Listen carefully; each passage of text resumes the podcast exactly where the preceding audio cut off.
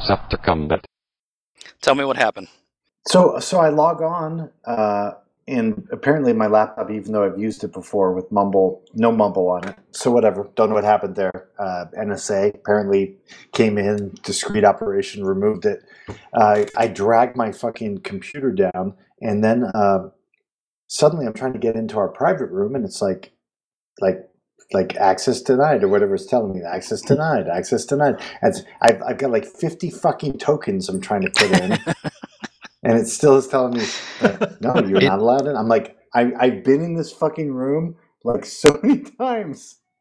It it it it forgot my token too. I wonder if there's a time limit or something because I had to put mine in. Oh, do you think it timed out like a I little don't, I don't know. That's crazy. Could possibly be. And uh, yeah, so I was raging because basically my preparation, my pre-podcast preparation, is just warning, warning order, uh, not what it has been in the past. So, a little bit, a little bit subpar. Oh, I see. Oh, uh, I thought I was thinking, man, did it? Did you forget to jerk off before we started? I, I don't know. Oh no, no, no! I, I, I knocked out that out in the morning. Uh, tried again in the afternoon, and just didn't have the momentum. I was like- You have We're, that we're men of a like- certain age, Dave. Yeah, you have that uh, one where you're like, I'm really trying on this video, but I don't think it's going to happen for us. It's So you not- it's apologize. Yeah, it's not you, apologize it's to the- me. that's right. You apologize to the video and to yourself, and you just say, "I'm just going to go clean up now," and I think we'll just. I'll, I'll, we'll try again tomorrow. But the good news is that it's less of a mess. I mean, there's no there's no danger of any errant errant shots going anywhere. You- Strands and drips. That's right. You don't have to do the, the, the, the overall area inspection. Like, did anything fly anywhere where we weren't aware of it that might be recovered later by a forensic expert? It's going to be a good episode. it you is. know What what I suggest, Dave, if you ever that you know, if you get to you can't get to the vinegar stroke, is you lie on your arm until it goes numb and then do it, and then it feels like someone else. Well, yeah, no, that's we, we call that the stranger. That's The when we vinegar use the left stroke? hand. No, we, What we use the we use the left hand for that one. What is the vinegar stroke? Oh, the vinegar stroke. Well, that's when it happens, mate. That's when uh, you know you let go. The, I've the never heard that vinegar. before. How how is vinegar involved? Is vinegar? is that the word? Yeah, vinegar, vinegar. Well, apparently that's something to do with the taste. If the aff- if the aforementioned sort of stream go ends up in someone's mouth. Yeah, when, when I was Ah. a young lad, I once had the embarrassment of shooting myself in the eye with my own jizz, but you never want to really do that. yeah, that's it. Does give you a certain amount of uh, empathy later in I was life. very though. young. I was very young. I had, I had just discovered uh, how to jerk off probably about three weeks before. And so, about a 100 jerk offs later, about three days actual Earth time, I, I did that. Because once you Yeah. just once you discover that joy, you're like, well, now I'm going to do it whenever and wherever I can. so Indeed. And that lasts for about 30 years. Yeah, so um, so generally, like that, that's what happened. So we did that, and again, I apologize to the uh, xHamster or whatever I happened to be watching, and then uh, and then later on, uh, That's that's also my cho- my ch- side of choice. yeah, I got yeah, I got I, ditto. I, I got caught I got caught up in the uh, the general drinking. So uh, th- there's a fi- there's about a fifth of Irish whiskey, half half a fifth, let's say a tenth, and, and- but we're just going to drink some wine from Okay. on. So. But- but yeah, because that's what I'm drinking. very little prep. So, um, I like it. so I'm, I got to put. Okay, let me. I got to clean up my my little. I got my little screen going in here. I got to clean this up. So, Jason, are you ready to talk a little bit about Dien Bien Phu? Sure. Yeah, I didn't Okay, prepare good. for that, but But have you played? You've played quite a bit, right? Yeah, I've played it probably three or four times. Okay, because I've played, but I don't think I'm like an expert at it. But I do have some like issues, some little things that I thought was interesting. In fact, I've got it set up probably about like three feet away from where we are. So Excellent. Oh, is this the Kim Kanger version? That's right. That's right. So hopefully we can get into that a little bit, and uh, so Tony, Tony, you're in for it. So we'll see what happens. Rock and roll. Hey, Tony, how's your American accent? My American accent, I don't really know there. Okay, good. That sounds That's perfect. awful. so, so what we're going to do now is we're going to record. Each of us is going to record our own channels. I don't know if Jason, you already have Tony recording. I'm I'm I'm recording, but you guys Okay, can so start. let, let's each record. So you're gonna you're gonna hit. Tony, are you using a Mac or using a PC? Oh, I'm using a PC. Okay, so I don't know if you have a record button or like a red button at the top. Yeah, I've got a recording. I've got a So- recording button. So you're gonna want to you're gonna want to record and in multi-channel format, uh, wave file, and so that way, in case uh, for whatever reason we don't uh, get get a good copy of your uh, your audio, we can always get your file, and you'll have recorded it locally. Yeah, done. I'm just starting recording. Okay. And then obviously don't exit out because if you exit out, if you try to exit out of the It recorder, makes it it a won't record. fucking nightmare. That stops. But Oh, I just Duck. realised that. Yeah, now I've got a pop-up button and it's got a control with with um, the seconds going down. yeah, that's that's good. Okay, so um, so Tony, uh, in your best American accent, I would like you to introduce the podcast. Why don't you do the intro? Well, how are y'all, though, folks? This is the Advance After Combat podcast, and this is where you'll discover amazing things about wargaming, drinking, and flashlights. Over to you, Dave and Jason. Okay, that, that was that was decent. That was That was actually pretty good. solid. That might be a keeper. okay. I I enjoyed that. That'll be a bumper later. Yeah. So uh, again, Australian radio. Uh, uh, Are you from Australia or New Zealand? No, I'm actually from Australia. New Zealand, we don't talk about them. So Mhm. so are you? But you're from an island in in Australia. Yeah, Are- so are I'm you from. guys are you guys like the other island, like the other white meat?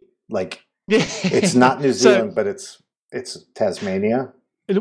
So I'm actually from Tasmania, and uh, it's a really interesting thing. Even though um, Tasmania is part of Australia, we have our own separate identity. Um, so if if like if a, if you meet a Tasmanian or Australian uh, in in the United States, so the the Australian would say I'm an Australian, but what the Tasmanian would say, even though he's an Australian, he would say I'm a Tasmanian. It's uh, it's really weird. It's kind of like the Texas of Australia. Correct. Oh, that might, correct. yeah, that might be good. So, but but you guys, so why is New Zealand? It's a, you guys are an island too. So why are you part of Australia and not Uh, another island, Tasmania, all up, up to itself? Uh, I well, uh, that was just due to uh, so Tasmania was Australia's uh, second colony. So after the British came into Australia and settled Sydney, then they settled Hobart Okay. in in Tasmania, and uh, then when Federation occurred in the 1900, then we joined the Federation of Australia, and they're actually in the Constitution, New Zealand could have actually joined the Federation of Australia, but they decided to form their own tin pot country instead. oh, uh, is it possible that maybe the people that were sent to Tasmania were like, even for Australia, where people were like, "Oh, these these guys look really shady. Like we don't Oh, like these They guys." mean- they like they like really like sheep. they're like, yeah, like serial rapists. That's one thing, but these Tasmanians, like, I think this guy needs to go to Tasmania. Like this guy, it's too much even for us Australians. look, I think Tasmania's got absolutely nothing to do with the 150,000 convicts that went through Port Arthur um, or the cannibalism that happened as well. That's good. So, do you do you guys feel like, on the average, that Tasmanians are tastier than Australians? Like, if you had to eat an Australian or a Tasmanian, do you feel like a Tasmanian would be a better meal? Well, generally, Tasmanians don't try to eat each other because that's not the done thing when you're a cannibal. But look, other Australians, they definitely are the other other white meat if, if needed. That's good. So, so you'd say basically as a as a national uh, project, like as far as uh, like something you guys are trying to put out there as propaganda, you'd be like, if you're looking to eat a nation, please choose Australia first. There's more selection. There's variety. It's like a uh, like a uh, a buffet, as opposed to Tasmania. Well, exactly right, and that's why Australia encourages a multicultural country. You see, because the, there's all It's like a salad bar. They're like the salad bar. Yeah, indeed, indeed, it's fantastic. It's the same that you guys have. You know, you invite the Mexicans across the border as well. I mean, that's just fantastic. That's right. We're all about inviting people. Like that's right. That's, yeah, that's good. open borders. That's good. Okay. borders. Yes. So, uh, all right. So, so um, I don't know if you figured it out yet, but this is a podcast. it's called Advanced After Combat. This is brought to you by myself, uh, Dave, and uh, my bromance partner, Jason. I am Jason. And this month, apparently, we have somebody uh, who we brought in from another country, and his name is. Tony, That's hello right, Tony. and welcome. And Tony is from the land of Tasmania. So it's a real place. It exists. I mean, these, there's people out there. How many people live in Tasmania total? Like, what's the population? Oh, it's very small. It's probably only about half a million people. So Oh, we're, that's we're, not too bad. We're, you know, You're, we- you're, uh, Google says it's 515,000. So you were almost spot on. Well done. Oh, thank you, sir. I don't know how many people live in my city. That's depending on cannibalism, though. The population varies. Like, there's Plus, plus or minus. It's like, there's fluctuations. That's good. We do we do enjoy having tourists over. They're very tasty. So, so it's, a, it's a variety. Yeah, you have to have variety in your diet. That's good. So, Tony, um, uh, what's your age range? Like, if you're going to give me a band, like 30 to 40, 40 to 50, 20, 30, what are you? Oh, I'm I'm forty to fifty. So Uh I started, you know, I started wargaming about 1978, just to give a sort of age bracket. All right, so what did you start with? What, what was kind of the first game that kind of got you going into wargaming? So the first game, I was in grade three. We actually had an American teacher, and the first game I actually played was the uh, SPI Blue and Grey series. Um, and then after that, so I sort of graduated to Cobra. So I think what, what was the 1977 version? Again, an SPI magazine game.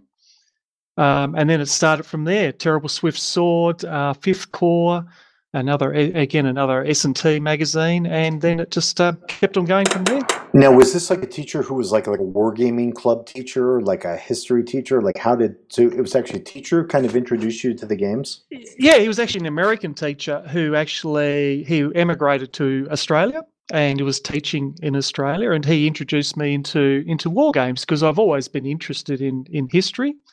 Um, because my parents came originally came from post-war Germany, and so my dad sort of introduced me to the history of Germany and told me a lot about the war and and uh, and everything And- like that. and the, the mistakes that were made and the things that the Germans could have done differently to ensure over global domination after World War II? Is that what your dad? he he was No? more interested. He was more interested saying it was a, it was a damn stupid thing. All right, so so you're that's interesting. So your dad was actually German, but he emigrated to uh, Tasmania. Yeah, so my dad, so my dad actually, yeah, so he was he he was I think lucky enough to be young enough that didn't have didn't have to serve. I think he served as uh, uh, in the AA gunning crews in in in the in the German army, and then uh, after the war, he basically buggered off to France and he worked in the coal mines in around Lille for a few years, and then in France, he just happened to come across a a poster and it said come to australia and uh, work for the uh, you know the hydroelectric commission and he thought this is a good idea and so yeah he buggered off to australia and uh, yeah he so, arrived so your, your dad's basically covered in coal dust, and he's looking at this picture of this sunny island, and he's like, "Water sounds great. Like that sounds like an awesome." so yeah and yeah they didn't mention the cannibals at the time though Yeah, so it wasn't good- like good your dad- marketing. your dad was in Germany, and, and the, the German government's like, "Hey, no more swastikas," and your dad's like, "Well, in that case, I'm out of here. I'm moving out." to Australia. if you're not going to let me find my swastikas, then I'm going to Australia." well the ironic thing is that he actually he actually got out of east germany so yes my oh, parents actually. That was a good my call. par- yeah my parents actually came from a country that never existed well doesn't exist anymore so oh, that's good. And so, Yeah. so so uh, that that was kind of your first. Uh, now, did you have a pause, or did you kind of play war games all through your adulthood, or did you have a pause where you had to like meet girls and go out on dates, and then get stinky finger, and then do all that stuff, and then get married, and then, or did you, uh, or did you actually play games all through, and were a total nerd all through college, and now Uh, pretty you are. much. Pretty much, I played games all the way through high school, college, um, my first university, and uh, it's actually only since it's only probably since probably right up to 2012 where I really stopped or slowed down playing games, and that's just because of other shit going on in my life. So I've played games all the way through. So what's what's the big game you're playing right now? What like what kind of game are you kind of hot on right now? So I'm actually very, very keen on the um, uh, the I feel now I've actually have to write it down because I can't say it. It's the drum roll, please. Where is it? Where is it? Where is it? The uh, Au fil de Thank you. The Au fil de l'épée system, which is um, by Frédéric Bey. It's sort of like a medieval ba- tactical battle system. Okay, that's right. Sure. So that's kind of your thing that you've been playing. Now, are you playing that solo, or are you playing that with others? I, I'm playing that with others um, at the moment on, on Vassal, but I can't reveal his or her name. Um, Guilty or not guilty? A guilty, but I can't say anything else. It's a it's a it's a it's a trade secret. Oh, well, very confidential person. That's, that's impressive. Okay, good. Well, that's cool. So now is this? Uh, hey, so let me ask you. We don't always ask this, but how did you first find out about our podcast? Well, I've been uh, I've been a member of the uh, of Board Game Geek for quite a while, and uh, then I sort of fell into saw this strange thing about the the guild, and I thought, what the fuck's this? And uh, I think I was one of the I think I was one of the uh, the the sort of a group of the first members of the Advance After Combat Guild um, on Board Game Geek, and from there I then discovered the podcast. Actually, no, I think I discovered the podcast from actually iTunes because I was listening to previous podcasts such as uh, Point to Point and um, you know Contact with the Enemy and etc. And I was always on the I'm always on the lookout for other wargaming podcasts, but none of Right. them really scratched the itch. Yeah, there, there, there really aren't a lot of wargaming podcasts. It's very There aren't. strange. And we we almost called it Advanced After Contact, and then we realized we didn't want to be associated with those guys. In So- That's right. exactly. And I think Combat actually works better. And I, It That was all. That was all Dave. w- weren't we going to be messy advance after combat? And then we said no, that wouldn't work. What, what else did we go through? Oh, We were that was gonna one do- We were going to go guns, dice, combat, and then we said no. Messy dice combat. Yeah, it was it. It was a mess. It's not. It, it's not easy being the last man standing when it comes to uh, board gaming That's podcasts. true. That's it. We're, We we're just somehow keep, the, the gold example. we just keep recording. Gold standard. Yeah, because they can't stop us. So that's it. We just keep recording. We're not going to stop. Sorry. well, I, I think I think this podcast has got the right formula for its continuation. Is it is it the rigid uh, structure and preparation that goes into each individual episode? Is that what really gets you, Tony? Is that what like fires your imagination? The the meticulous nature of the podcast does give me a hard on, Dave. the obvious, That makes that makes it all worth. it. the obvious prep work that's been done before an episode. Although the the formula does work. I I had a shitty day today, and I was like, "Fuck, we have to record tonight." I just want to go home. I want to get blitzed and sit on the couch. and I'm I'm basically still doing that. Yeah, my wife, my wife's already mad at me for being too drunk. So That- Yeah. these usually lead to good episodes. When like pre episode, my wife is already irritated with me. Yeah, she's those, are, already been like, the best. she's like, yeah, I think you've had enough. So Mhm. whatever, you know, guys. It's like we do it. We're doing the podcast. Um, it is a job. It's not the worst job I've ever had. Oh, The hours are great. That's right. That's right. I think I think you guys enjoy it. Uh, apparently, the more I hate it, the more you enjoy it. So that's that's another weird. I figured out that. So um, so Tony, I want to tell you this uh, right up right up front. I want to be straightforward with you. Uh, there is a quiz.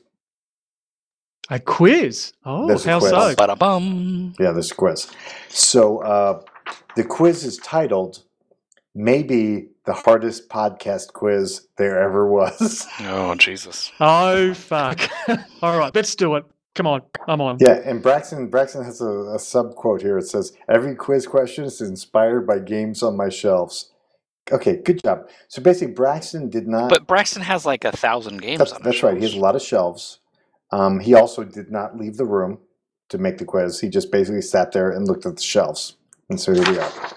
So Tony, you ready to go? Wow. Because Tony, I want you to understand, you do not have to take the quiz. I love it when you say that, Dave. You don't have to take it. It's optional. The quiz is optional. Let's let's do it, Dave. Let's do it. Okay, let's do it. All right. So the first uh, quiz section is called "Name That Opposing Commander." This has quickly become a crowd favorite. It is. That's a tough one too. So, Mm, uh, okay. uh, so we're going to name our uh, the battle and our commander, and then you have to name the opposing commander. So the uh, it's the Battle of Edgehill, English Civil War, 1642. Our commander is King Charles the First. Who is your commander, Tony? Hmm. I'm wondering. So that was pretty early in the war, and I'm wondering if it was. Uh, hmm, I know there was joint commanders in there as well, the- theoretically speaking. But I, I think I'll go with uh, Fairfax.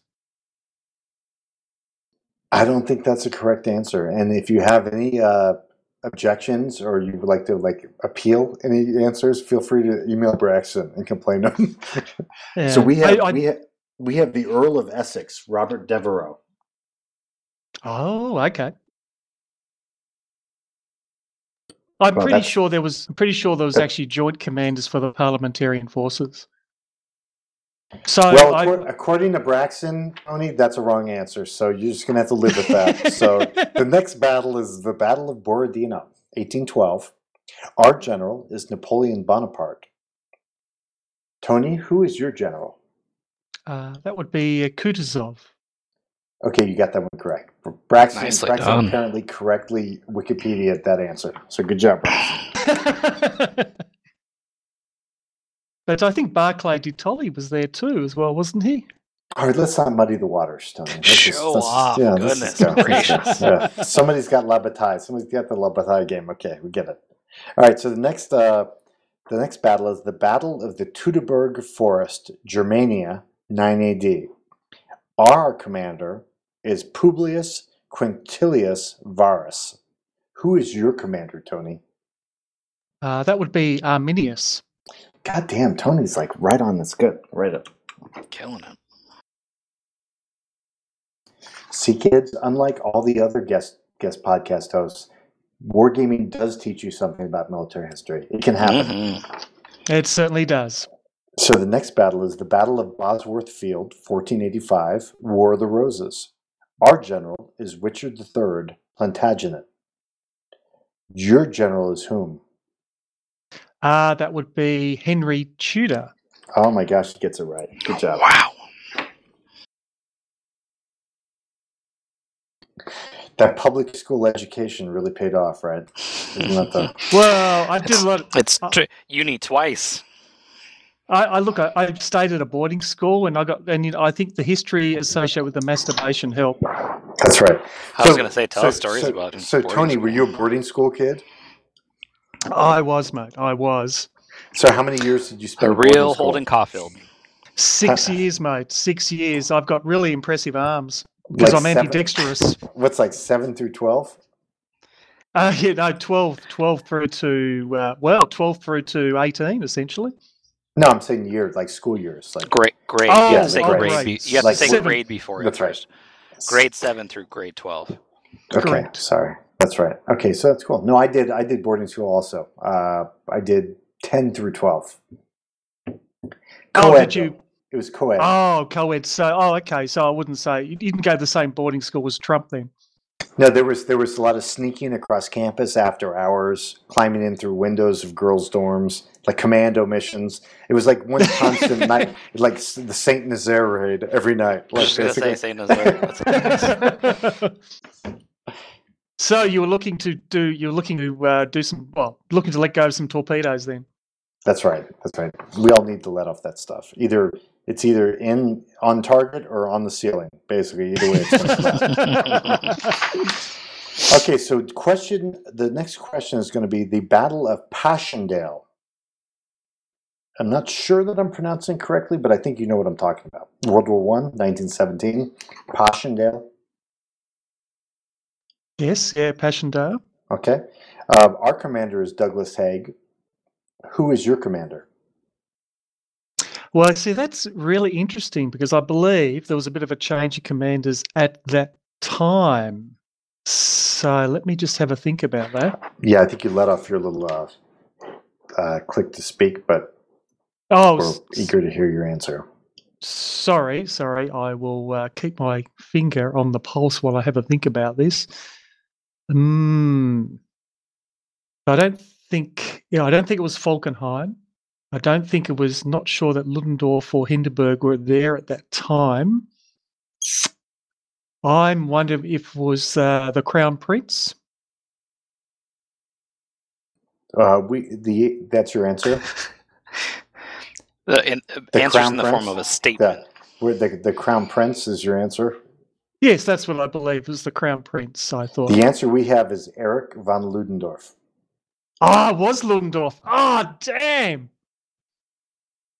And again, any uh, any disagreements with questions or answers should be uh, forwarded to the appropriate authorities, including Braxton and the Human Resources Department of Advanced After Combat Incorporated. I should have just said Ludendorff and just gone with it. Okay, so num- question number two. You're doing great. You've got uh, three out of five correct. So, so far, smashing. Uh, for each listed military engagement, name which war or conflict it is most associated with. The Battle of Poitiers. What war is it associated with? So Poitiers would be the uh, well, depending on which battle of Poitiers, it would it be the Hundred Years' War? You're correct. That's correct.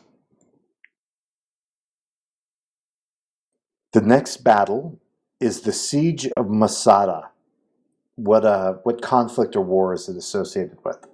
So did you say Masada, as in M A S A D A? Correct. So that would be the uh, that would be the Jewish revolt. Uh, so the Romans versus the Jews. You're correct. The Siege of Kut, K U T. What war or conflict would this be associated with? That was uh, World War One, and that would have been in um, sort of like the Near East. You're correct. Good job.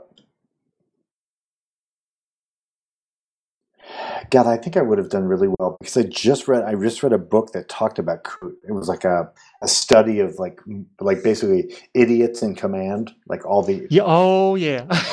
yeah, you know, Oh yeah. Kut, Kut is like they, and while the guy does a great job of going through like uh, different battles and wars, and uh, his own premises are not the best to read, but I thought it was. Kut definitely seems like one that was messed up badly. Yeah, it was Kut was one of the first instances of aerial resupply of a besieged fortress. Right. So the next battle, and I think you're going to get this one, the Battle of Fontenoy. Oh, that was 1745, I think. Or uh now the actual name of it. Let me just think. The actual name of the war. I know actual. I Come know on, the actual Tony. date. Come on, Tony. Let me think. Let me think. You can you can probably even tell me who the generals were who fought on each side. I think I probably could. I think it was probably was it Fontenoy. Uh, well, I know it was, between, it was between the French and I know it was the co- coalition. And That's right. oh god, but what was it's the it's basically it's basically the best French general fighting for the French. The one guy who was the best. There wasn't not Turenne, The was one it? the one no, the one good one they had who kicked everyone's ass. Before Napoleon, there was Wasn't it wasn't Turenne? It wasn't. You're not thinking about. But I thought you wasn't Um, oh, I forget the name of it. Um, Come on, Tony. It was the one general the French had after all the other generals, after Louis the Fourteenth, the one general he had that was really awesome, who just kicked the shit out of the coalition after Marlborough was gone.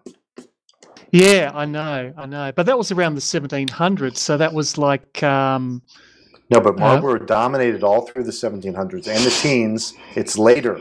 You got the date right. yeah, yeah, yeah. I know, I know. I'm, I'm calling hint. Um, it was the uh, it was the Austrian. He's, he's he's named after an instrument. There's an instrument name that, that might be named after him that Oh, you do could I- play. Do I have to name the general or just the war? God damn, you just have to name the fucking word, dude. Oh, oh shit. Okay. Um, it was the war for the Austrian succession, wasn't it? Oh my God, Jesus Christ! I thought you'd never get there. Good job. Thank you. Good job.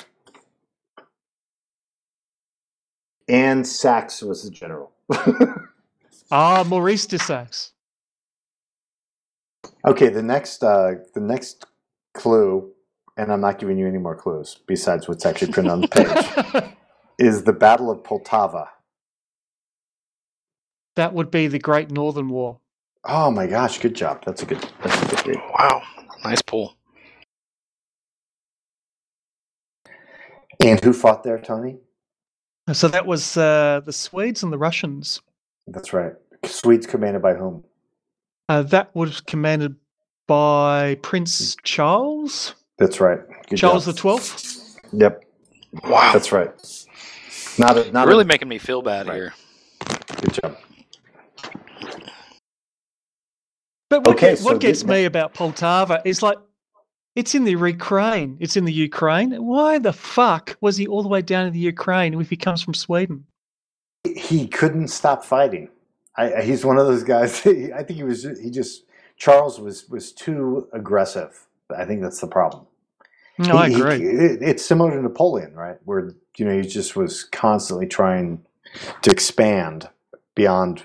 You know, Napoleon. When you look at Napoleon on the end of the campaigns, like even when the Allies are trying to corner him, like in the 1814s, like trying to push him back, and they're like, okay, just take this deal. And he's like, fuck you. And he fights and he loses. And he's like, okay, the deal you were going to give me, I'll take that. they're like, fuck you. We're not giving you the deal. We're giving you this deal now. He's like, well, I'm True. not taking that deal. And then he loses again. He's like, okay, the deal you were going to give me, uh, he constantly is trying to get the, the, the deal they were offering him. Like, if he had just taken the deal, maybe. But who knows? They probably at that point would not have let him be in charge of France. But who knows? Yeah, I, I agree. He was considered so dangerous that. So, all right. So here we go. Oh, this is a good question. So, question number three. Oh, and let's run over the numbers real quick. So we have uh, we had three out of I count, five. I, I count eight. Oh yeah, he aced he aced question two, right? Mm-hmm. For, so this is three. For each bloody nickname of each battlefield landmark listed, name the battle or war it is most associated with. So these are bloody names for battles. Oh, Great question, Braxton. That's really good. The the bloody angle. oh, that would be Gettysburg. You would be incorrect. Really? Yeah. Really? The- Yeah, the bloody angle is at Spotsylvania at Antietam. It's where Gordon's Confederates Oh, tried to drive back the Irish Brigade. I thought that would have been Gettysburg. Oh, Nope. okay. And I think uh, I think Gordon contributed because I think he actually got shot in the neck or something during the battle. Okay, next is uh, Bloody Ridge. Bloody Ridge. Ooh, And bloody don't come up with some stupid Australian Bloody Ridge that you guys had in, in one of your many dumb battles. Or, America. in the So- in the yeah in the War of the Dirt Clods. No, we're like this is a serious war we're talking about. Bloody Ridge, Uh, like a, Well, a real um, war. the bloody ridge I know would be Guadalcanal. That is correct. The Battle of Edson's Ridge is the Bloody Ridge. Good job. The Bloody Ditch. What was known as the Bloody Ditch? The bloody ditch. God, these are hard. This is actually a very hard That, question. that is a that is a good one. That is a good one because I know there's several bloody ditches. Much the pity. No, I'm just thinking, thinking. Could I'm, this just be a Brit complaining about uh, That's right. Some random ditch that gets clogged outside his house. That bloody ditch I have to get up there. That bloody ditch. Yeah, the Brits really over over uh, the whole bloody aspect of things. Like, come on. I enjoy bloody as a swear. Mm, mm, indeed. And Australians do the same. We say bloody everything. So it's basically like fucking you motherfucking this fucking. It's bloody. Mhm. That's the same thing, That's right? bloody. So, because it's a bloody ditch, it wouldn't actually be a modern war. I suspect to be more be something in the 19th century. We are not going to uh, respond to Ralph questions that are trying to just withdraw information from us. We are a, we are an inscrutable Mandarin face staring at you as you, as you try to uh, work your magic on us. well, look, I wasn't really asking a question. I was just uh, confirming the Oh no, that was pretty clear. That that was pretty clearly uh, phrased as a question. Uh, it's a bloody ditch. It is known as the bloody ditch. The bloody ditch. And we would like Mm. an answer. All right, I'm going to put. I'm going to go out on a limb, and I'm going to say it's um, it's uh, Petersburg, the siege of Petersburg. Yeah, I'm, I was I was going to go out and let me guess that you were not going to get the right answer on this one. Uh, it's the Battle of Roundway Down, uh? English Civil War. Wow. Apparently, there was a ditch that was super bloody, like double plus bloody. So- Okay. Okay. The next uh, the next answer is the Bloody Gulch. What uh, what battle or war is most associated with the Bloody Gulch? The bloody Gulch. Well, Gulch is sort of like a very sort of American, American sort of West sort of. I already Nine, feel I would you- think. once you start, I feel like once you start going on these paths, that you're already doomed. Oh, am I? okay. I, I think I think about Gulch. I think about the American West, you know, and you know, Right. So I mean, yeah, it's it's possible that Americans call something a gulch. I don't want to. I don't want to steer you one way or the other way. I mean, But- but do other cultures? I mean, a gulch is like you know, it's like a, um, you know, a gully or something. That's right. In fact, it shares many many of the same letters as But that do- word. But do other cultures sort of say gulch other than you know, sort of Americans? Yeah, I don't know. Do you do uh, do Australians have gulches? No, we don't. We just have we just have fucking gullies. Yeah, I don't. I don't even think we have gullies. Do you have arroyos? Oh, that's right. That's what- that's what we- right. That's what we That's call right. them. Arroyos. That's right. Arroyos is wow, absolutely no. something. no, It's, it's the same thing. No, the bloody That's so gulch. funny. It is, it is an arroyo out here. Yeah, That's oh, that sounds we give it. Go ahead. that sounds very yacht. That sounds very uh, very um, you know official. Very, very southwestern is is what I would call it. Oh, okay, okay.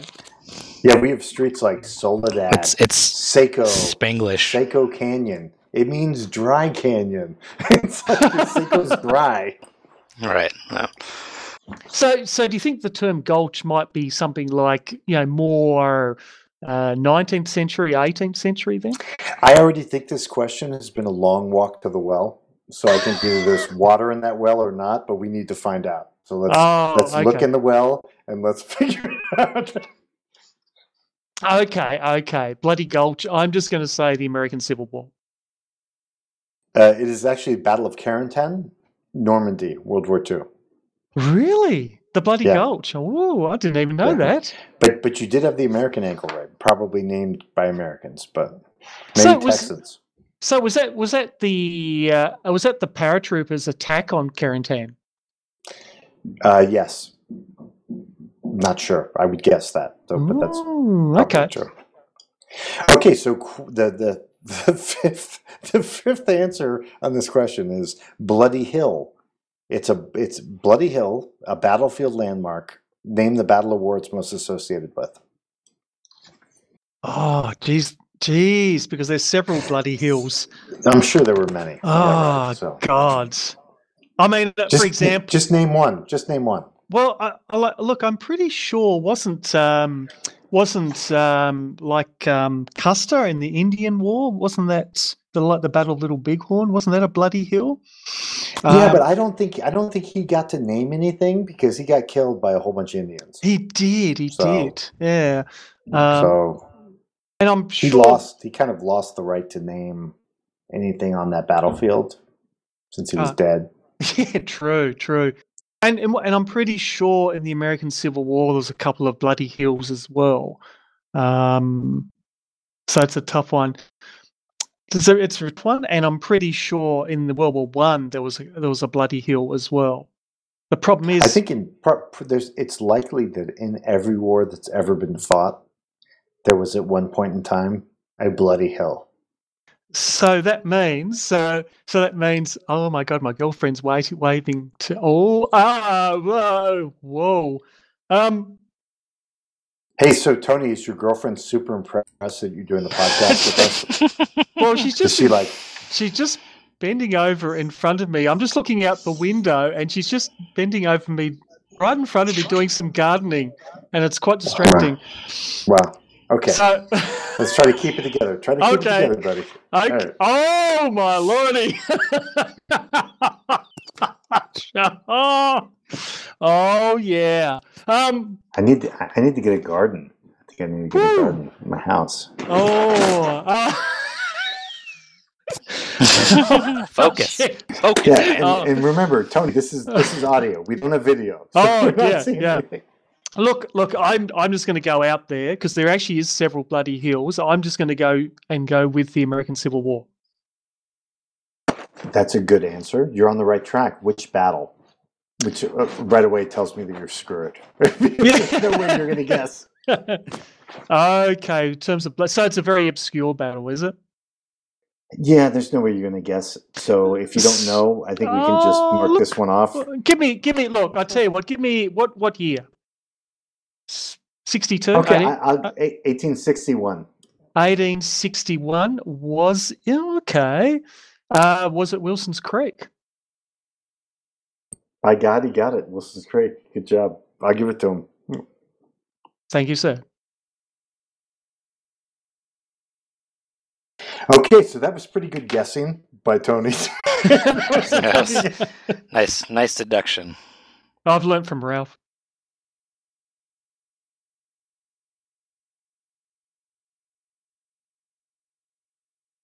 So that's going to be two out of five for that one. And uh, so now we're going to look at, uh, we're getting to the famous part of the quiz. This is really important. So this is the bonus section.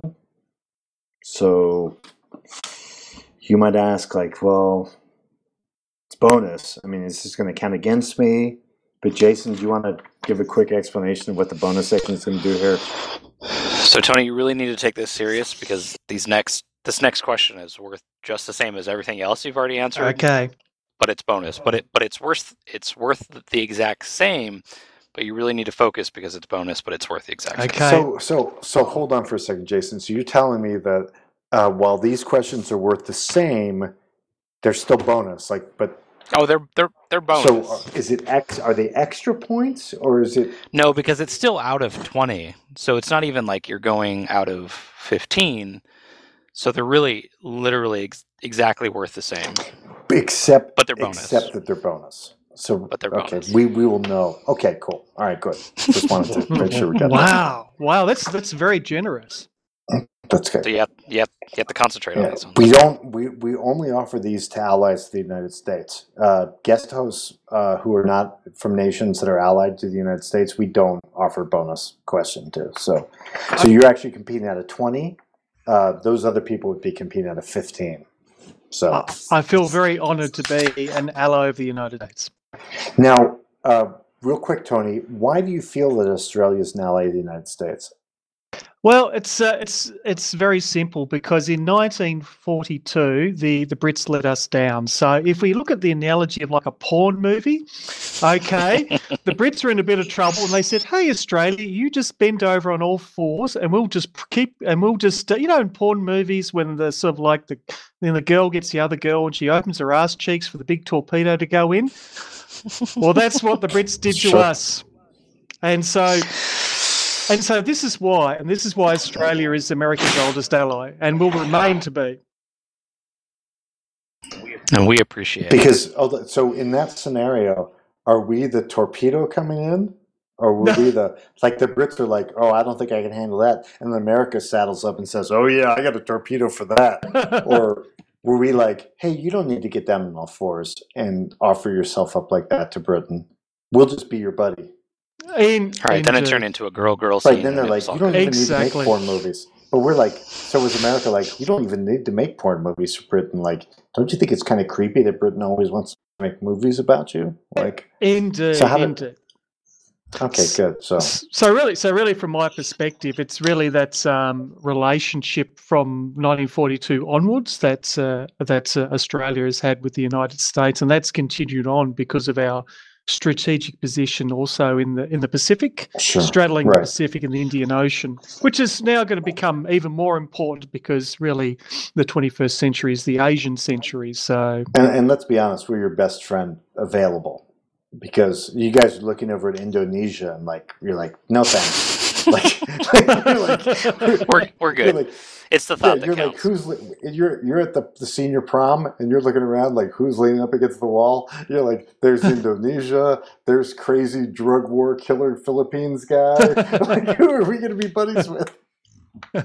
well, look, look. Actually, Australia has a very, very strong relationship with Indonesia. The issue is really uh, more so with uh, with uh, with China, I think, and uh, also with India. I think probably are two real geopolitical, um, uh, I suppose, interests in in Asia.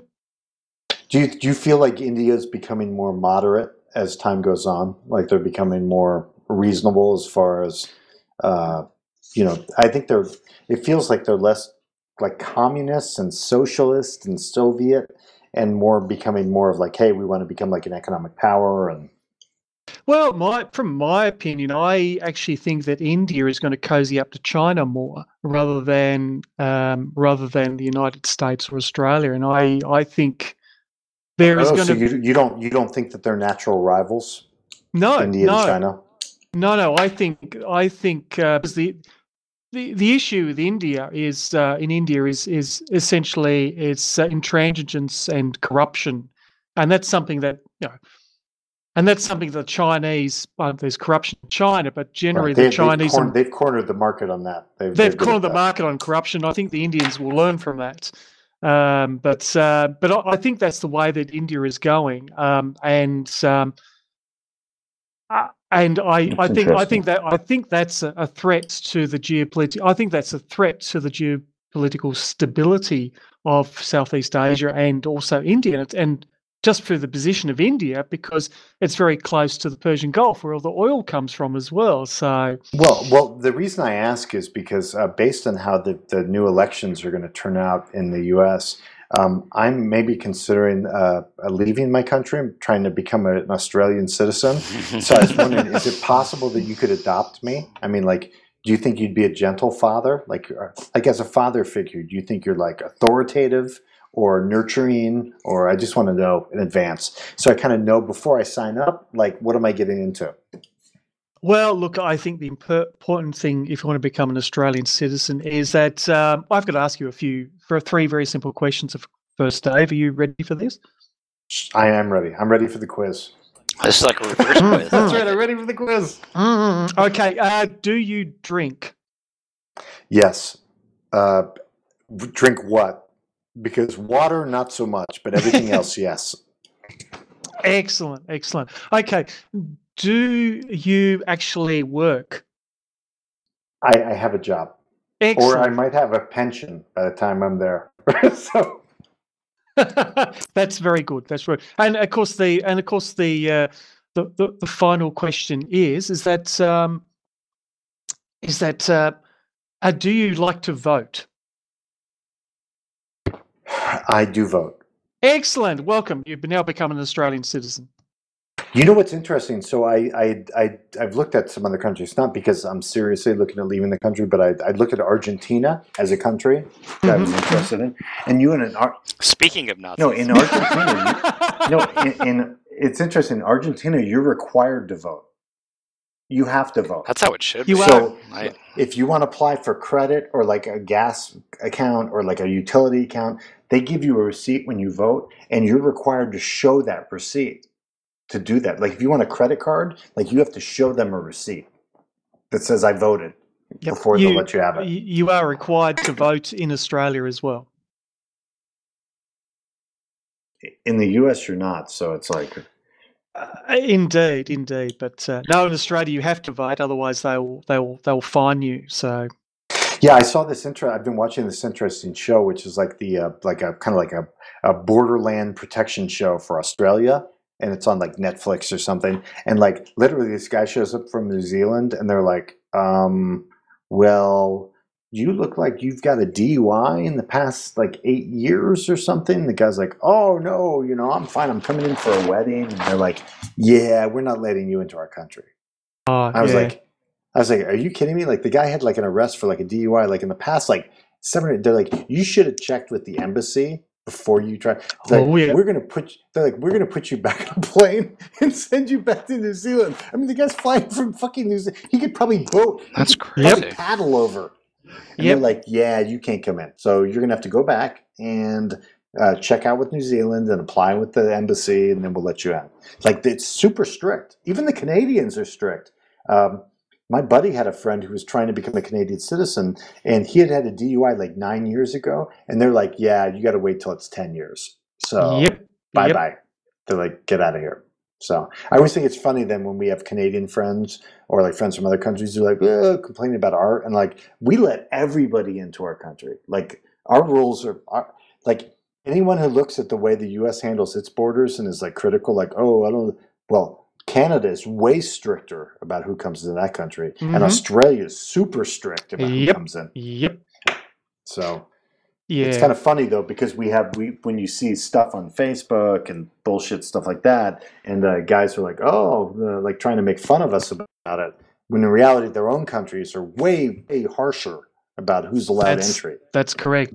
So, ironically, Australia has got really, really strict border controls. But ironically, ever since we've put in those border controls, we're actually letting more immigrants into the country.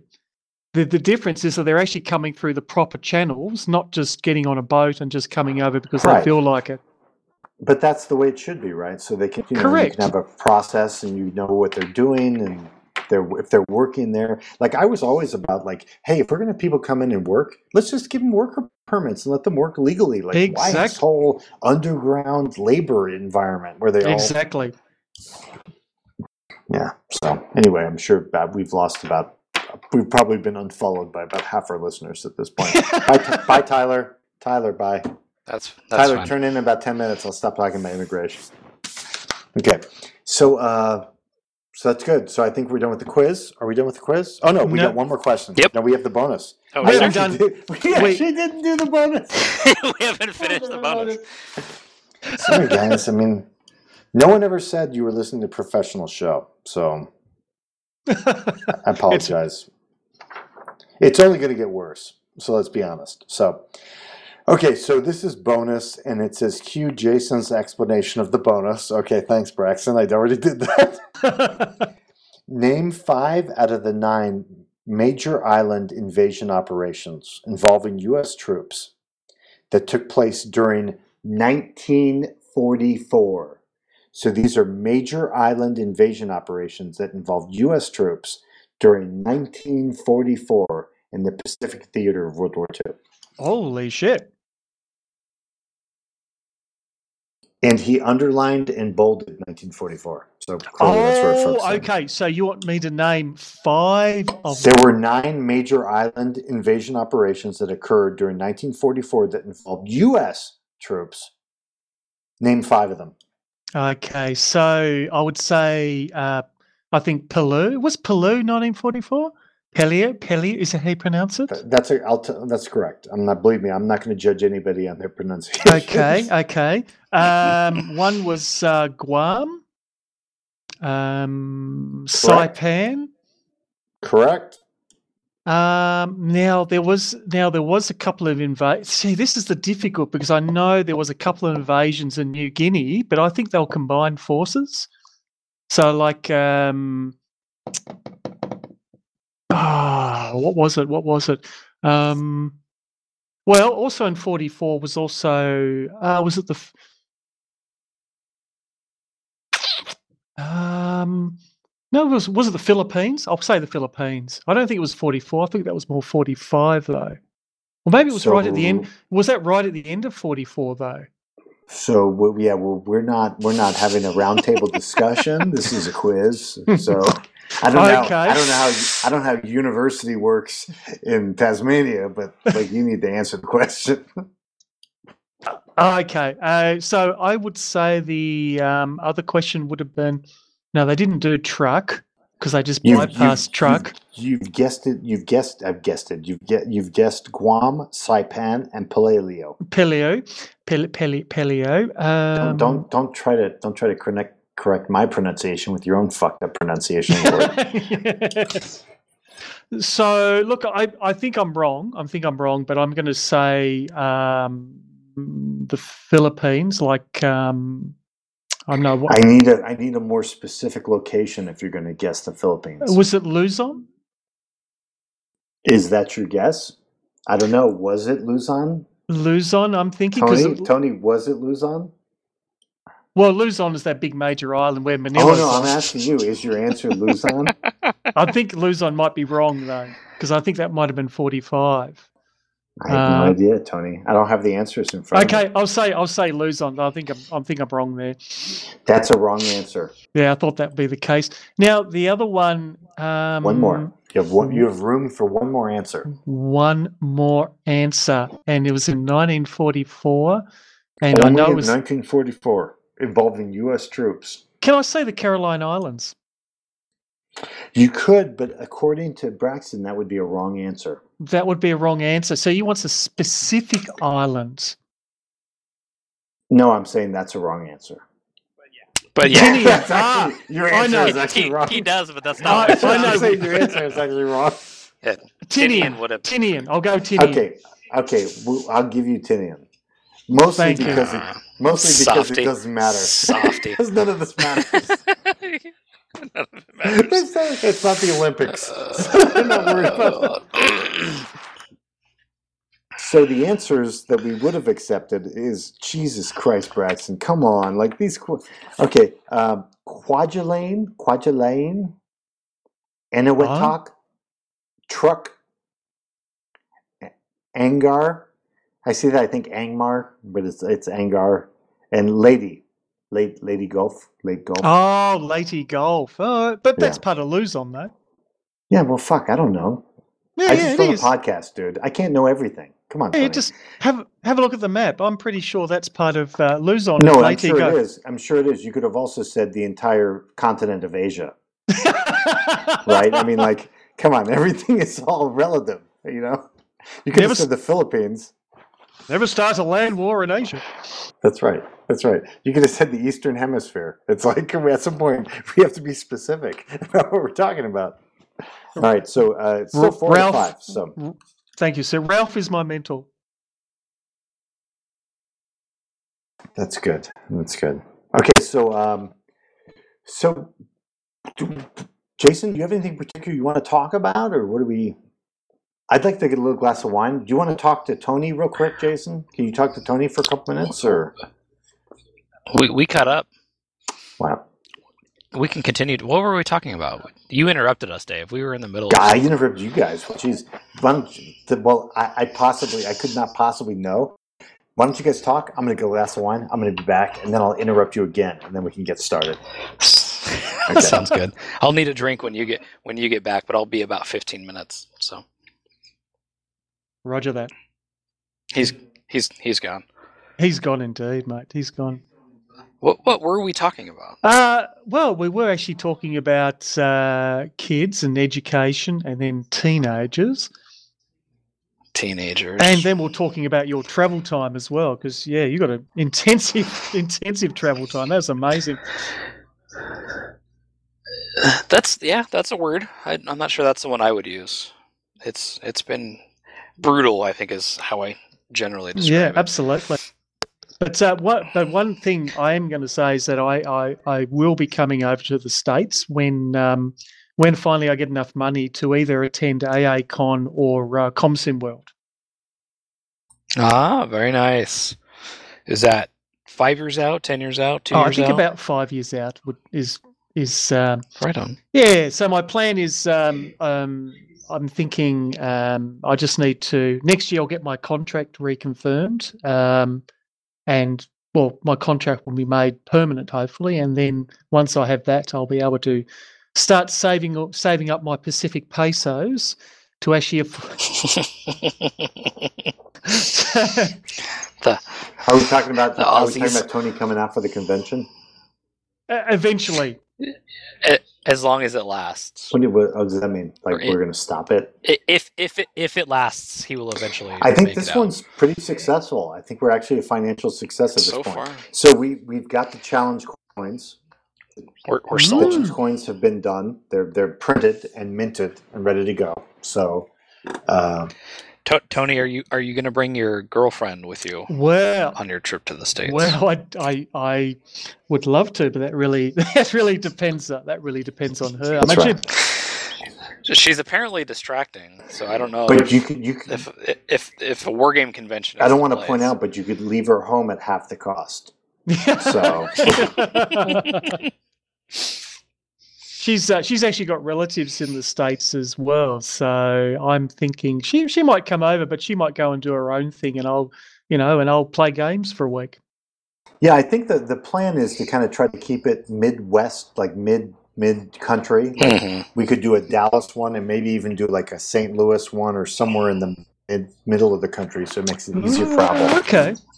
So uh, the advantage, the reason we chose Dallas in the first place was because we figured it was a, a travel hub. You know, there's it's such a big hub for airlines. Ah, that- Oh, and okay. the person who volunteered to organize it is That's in right. Dallas, That's which, right. which, which someone- makes it a lot someone who literally easier lives- because no one else is going to do willing anything. to do way more than anyone else we knew. The medicine man basically did I everything. couldn't even get shirts. I, I couldn't even get an image posted online to make shirts before the convention, and we had someone volunteer to organize the convention. Yeah, though I'm getting suspicious because it amazing. seems like Medicine Man is doing a lot of recon at a particular brewery. Like he seems to really be going there a lot with his wife to check out the. beer. It's always like, oh, we need to do one more dry run at the brewery. Just in case, just in case. I appreciate the effort. yeah, so it looks good. Uh, so we've got the challenge coins done. Uh, we've we have some kind of like door prizes, but basically it's going to be a bunch of gaming. And uh, I, I hate like when they stop the gaming. They're like, "Hey, can everyone? Can we have your attention?" I'm like, nobody's here to fucking listen to you talk about shit. So just shut the fuck up and let everyone just fucking game the entire time. Every time they're like, "Hey, can, so we're gonna," I just wanted to mention. It's like, shut up. Like, so I'm basically going to get up there at some point and be like, "Hello, everybody. We have nothing to announce. Keep gaming. Enjoy." Like, just do that. Uh, Wednesday evening, we've been talking about going out to a gun range, doing some shooting. Oh, now you're talking. There's a couple ranges locally that, that apparently have some pretty good setups. So uh, we might go out there and uh, I've got a little bit of experience, so I can probably help some guys who maybe don't know as much what they're doing, and we can uh, walk through some of the stuff and have a good time with that. So it's not I like would- Vegas where they'll give you an MG42 and let you shoot it down range. Uh, but it, it's pretty good. Like you can kind of rent a gun, then they give you all the stuff. So I would love to do that because I haven't. Because as you know, in Australia, we're not allowed to have guns anymore. No guns. Uh, not Yeah. thanks to uh, Port Arthur. Right. Yeah. Well, unfortunately, maybe maybe guy in was the a U.S. we're allowed to have like too many guns, so we'll we're going to see where all that goes.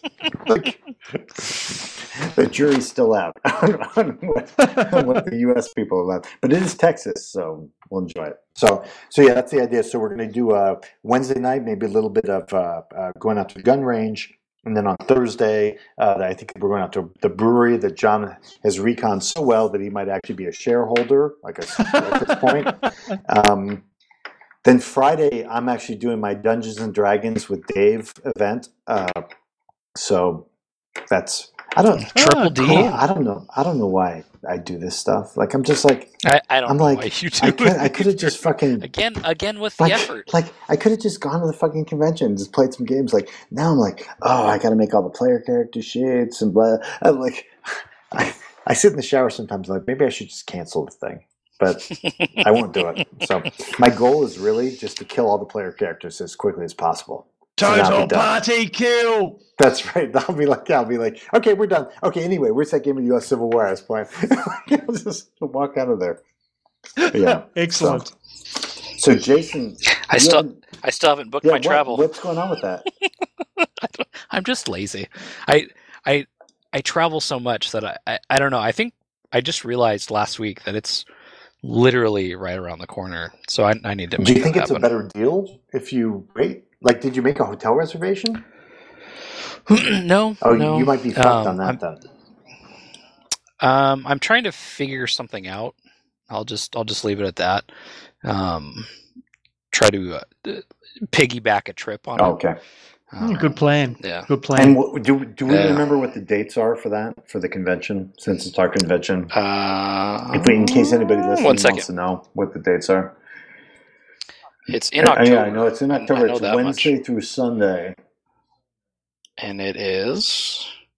Let me pull my calendar. It's in. Dallas, Fort Worth, Texas, United States of America. It is not in. It is not in Fort But Worth. yeah, Richardson. It is in Richardson, Dallas. right?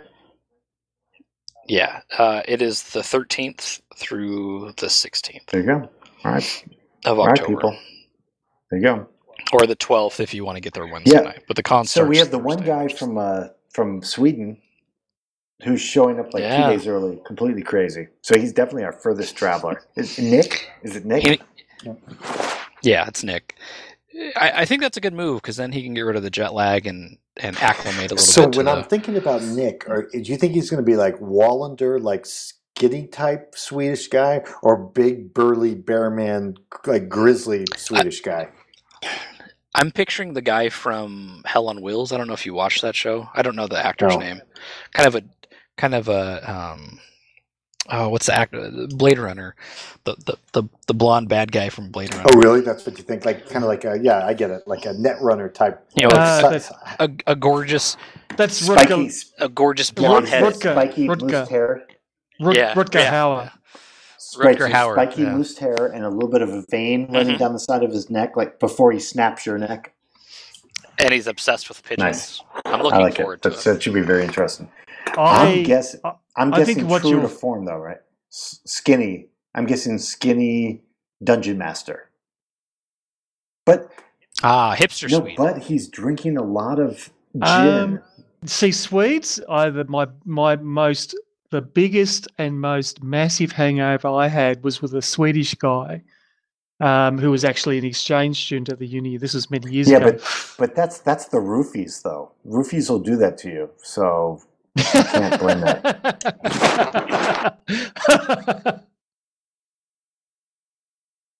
roofies and horse tranquilizer. It's not a good combination. I that, mean, that's true. and it's all that that fennel liqueur and That's stuff right. like that. Don't just yeah, don't challenge a, a Swede to a drinking competition. Very bad. well, I did have a buddy who went to Sweden on a trip, and he's like, "Dude, the Swedes are fucking really drunk." Like, he was like, "Well, the like he'd go to nice places, and everyone was really nice, but he goes, there would be like a random, like super drunk guy at a restaurant." Like, like just some guy would just like, barge through the restaurant, like super drunk. And- Yep. They, they, and, and as an American, you're not used to that kind of drunkenness because if someone's that drunk, someone's like calling 911. Like, like the police are responding to that. And it was the same way with England. When he was in London, he said, You don't want to close any bars in London. He goes, Because when they empty out, it is like mayhem out on the streets. Rough and yeah, he's tumble. like, Yep. People are so shit faced. He goes, You want to leave at like 10 and go home to your hotel. Uh, He's yep. like, he's like, If you wait till closing time, it's like berserk out in the streets. It's uh, Will, Da- Dave, are you are you rolling a sleeping bag? for what? What, what's going on over there? Uh, It I sounds like you're rubbing my rolling a hair. sleeping bag. Okay. I, I think he's rolling a joint. Was that what I was doing right there? Is that what you're hearing? that?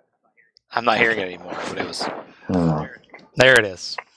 Is Dave. it gone now? Dave, put your flashlight away. Is it gone now? I'm standing Yeah. completely still. I'm, Thank you. I'm sitting completely still. Who knows? God, the fucking sun. Should we talk about a game? I don't know. Like, dude, I'm telling you, I played uh, Pete in ASL uh, two weeks ago, and we had Stu come in and sit in. We literally bullshitted for three and a half hours, did not move a single fucking counter. That's the three best. and a half I love hours. it. That's the best. talking on Skype. That's what gaming Yeah, is about. Talking on Skype, we did not move anything the entire time. I was like, "That's embarrassing." I'm like, But- "Come on, we like really need to move on with the game." But did you have fun? The last time my buddy Matt, Oh yeah, well, Stu's hilarious. Stu is our new uh, convention correspondent, so I'm going to send him out to different conventions. He, he's going to GMT West, oh, very and he's nice. going to report back. I think Jason and I can get him on, and we'll record him, like reporting back. He's I, hilarious. I like dude. that. Stu's so Excellent. funny. Stu is like I, I I get the impression that Stu's really big, gigantic guy, and uh, it's very funny hearing his impressions about all the things, all the events. Sounds sounds like to he's the gentle giant. Yeah, big ASL player, so real, real big good guy. So he likes basically Stu comes on just to kind of chit chat with Pete and I while we play ASL. And hmm. literally like two weeks Cool. ago, that all we did was talk, and it was like at the end, it was like one o'clock in the morning. I'm like, dude, I have to go to bed. And we had not moved a single counter. I love it.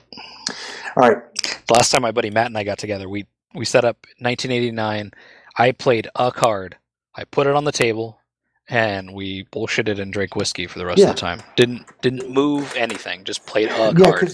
because to be Hmm. honest, like Amen.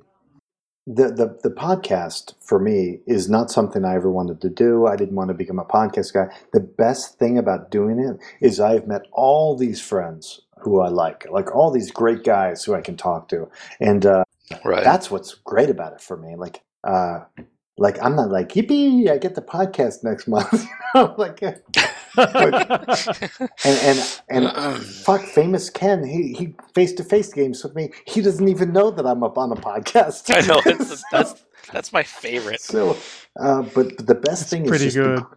I think about like four or five years ago. You know, I was just a guy who was playing a couple games and maybe wanted to figure out No Question of Surrender. So I got on the MGR Guild to see because they had played it. I had some questions about it, and then Jason, you and I met, and then now here we are. We've got a we've got a convention that we're doing, and uh, Mhm. and I've got Our own and I've got vassal opponents like lined up to play, and because I'll get guys sometimes they're like, "Hey, can you play?" I'm like, "I would," but Ralph and and Gade have like monopolized all my time. Like I don't have enough time to play. So, but it's cool. I mean, it's it's great that you, you can meet friends. And I was I like that I saw that uh, Barry came up on the guild the other day, and Mhm. he's been shut down so many times. I don't know what's going on with New Jersey and the wargaming community, but uh, and then to have guys who are on his uh, uh, time zone be like, hey, yeah, I can show you how to play uh, great campaigns of uh, like Civil War or whatever. So Mm, I thought cool. that was cool. Yeah.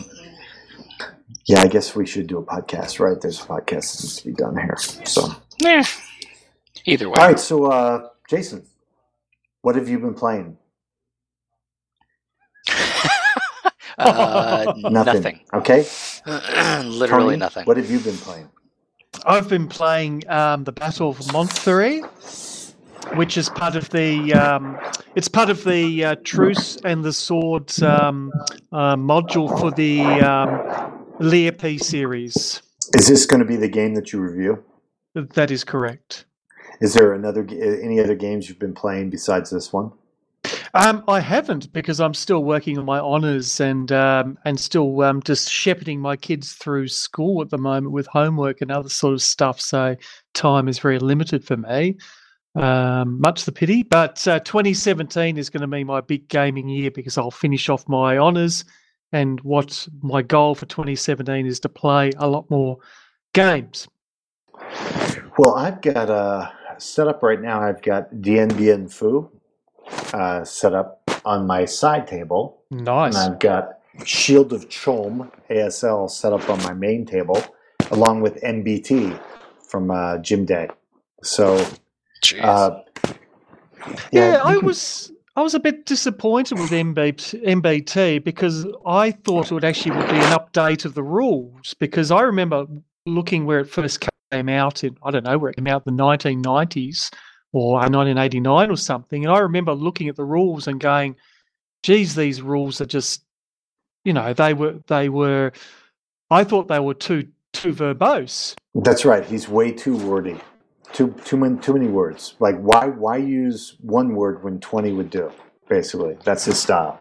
Uh, indeed, and when I read that, that um, and that the new edition was exactly it sounded to me how it was written, and that the rules had not actually changed. No, he he definitely needed an editor, so I'm not sure why that wasn't done. Like why the rules came out. Basically, the the the game is uh, a basic. You get a basic game. MBT is is basically set in like I want to say 85 to 87, but it's also like some of the equipment is more modern even than that. Um, but basically, it's it's a modern war in, in West Germany. So Oh, you've got Hmm. right, NATO, NATO. You well, MBT is U.S. against Russians. There's no NATO, right? Hmm. Uh, and Tony, hop in at any point because I'm just generally riffing. But the idea is, Sure. you've got a you've got a basic game that seems like okay. So when you get it, you get, get it. You're like, okay, the basic game is it's like maybe 13, 14 pages. The advanced game's like 55 pages. And Indeed. the jump between the the basic game is basically stupid and lame and the advanced game is like super deep so the the problem i have with the game is that the the jump between basic to advanced is like too huge of a leap you know Sure, sure. you know like so when you're when you're playing basic you're like okay i shoot and like my penetration's automatic so i know it's automatically going to beat their armor like that seems kind of okay whatever and but then when you get in the advanced game like i thought it was weird that the basic game is tanks only like they could have easily put leg units and atgms and stuff like that into the basic game and then Mm, let you play the basic game and then said okay, well now we're going to advance. So now in the advanced game, if someone shoots an ATGM at you, you can dodge it. Or now if someone does this with a leg unit, you can do this or that.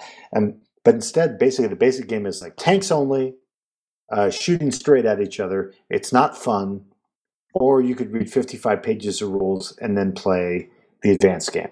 Did you had you did you feel similar, to Tony? Or Well, that's that's sort of disappointing. I mean, I I, I remember the '90s when my mate actually cracked open because he used to own a gaming store, and he cracked open because I was interested in MBT, and I looked at the rules, and I just thought.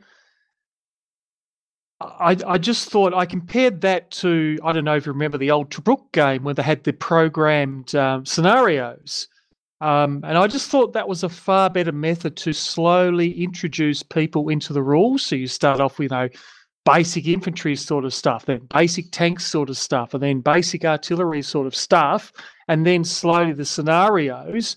As you play through each scenario, you would learn the rules as you as you go, and finally, when you get to when you incorporate all the rules, um, there was really thing to learn. You just bought in all those different rule sets or rules and concepts Right. together. I, I think the the problem with MBT is there's a slider right for complexity for when we're starting with basic and then we're going to slide it over to the most advanced and Ah, the okay. slider the slider is set all the way over towards advanced so instead of saying okay uh, we're going to have a basic game where you can have infantry and tanks and this stuff and that stuff and then later on we'll show you some advanced versions of these rules it's basically Okay. like the, the basic game is tanks only like there's no like when you get to the advanced game, there's rising fire, dropping fire, level fire, reaction armor, all this stuff. And sure. in true and in true uh, form for the author, uh, for the writer or designer, um, trying to explain how one thing works. Hey, here's reaction armor. It's not. Hey, here's reaction armor. Here's the chart. Here's how it works. It's six paragraphs about reaction armor Oh, like yeah. two or three of which have nothing to do with the rules. It's just discussing reaction armor, and you're just like, "Come on, dude!" So I'm, Gotcha. I'm not I'm not lying when I say 55 pages of advanced rules, and that's not even including the optional rules that are after that. So Oh, okay. So it sounds like the designers, the, the game designers' notes have been incorporated into the rules.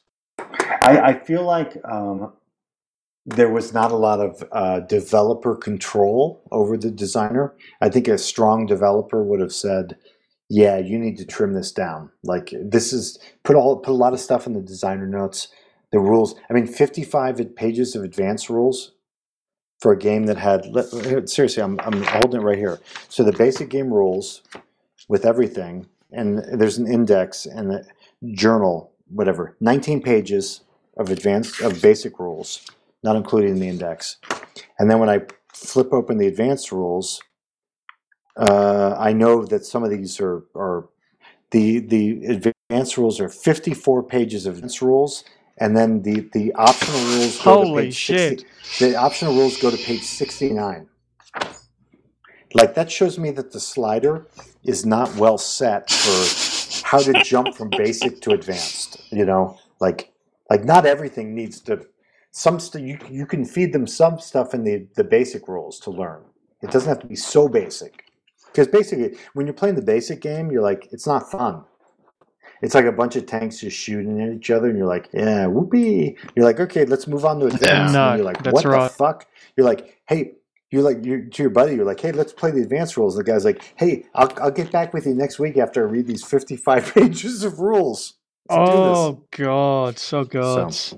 But once you get into it, it looks cool. And uh, and Pete tells me, Pete says, "Hey, it's great. You love it." I think it looks really good. I think MBT, and this is just kind of like a little preview. Uh, Pete says MBT is really great, but you just kind of have to adjust to the fact that the the, the writing style of the author is just crazy, too verbose So by what it so what it sounds like me is that really they haven't updated the rules.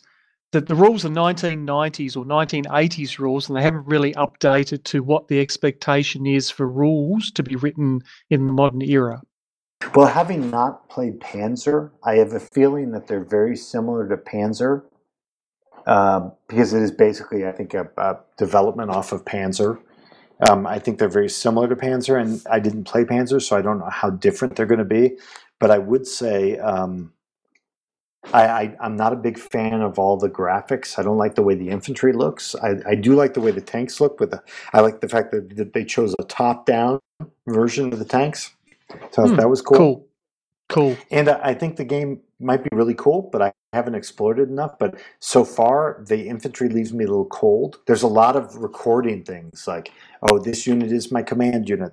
There's this unit, I got to write down that Yep. this unit has a machine gun section, or this unit has a tow. Nope, Or this I'm unit- out. There's no markers for that stuff. So you have to keep track of, like, basically, th- th- this was the other issue. So when, when you played Assault, I don't know if you ever played Assault, Tony, the old uh, G- GDW game. Ah, GDW, or- no, no, I didn't play so Assault. it was very cool, and they had all these battalions already formatted. So they give you a bunch of T seventy twos, but they're already formatted into a generic T seventy two battalion with talks, and they're all marked by companies. And well, this game gives you a bunch of generic tanks that are basically numbered like one forty to one sixty. So if you want to remember which one is your command tank, you have to write that down on a piece of paper or a chart that they give you. So uh, th- they don't give you like this is the uh, 72nd battalion of this regiment. They Ah. give you they give you here's fucking 80 tanks or f- 20 tanks, and you have to keep track of which tanks are what, which one's the command tank for the battalion, which one's the command tank for the company, or, or which infantry unit has the dragon, or Ah, So- bugger that. Yeah, so I thought that was an interesting choice because I thought, shit, it's GT. They could have totally just uh, ginned up like two uh, notional forces: a Soviet motorized rifle regiment versus a, a whatever, like a, U.S. Eh, ACR, Exactly. and fight. And but give them the numeric designators so you know what all the command units are. But I guess maybe that's maybe part of the magic. So, so my my expectation. Maybe, maybe, maybe maybe part of the magic is that you don't know what the command tank is, so you can't shoot at it.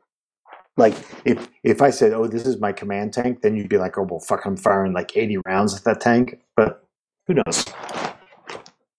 Dave, you're playing with your flashlight again. I can hear you. I'm I'm really just running around.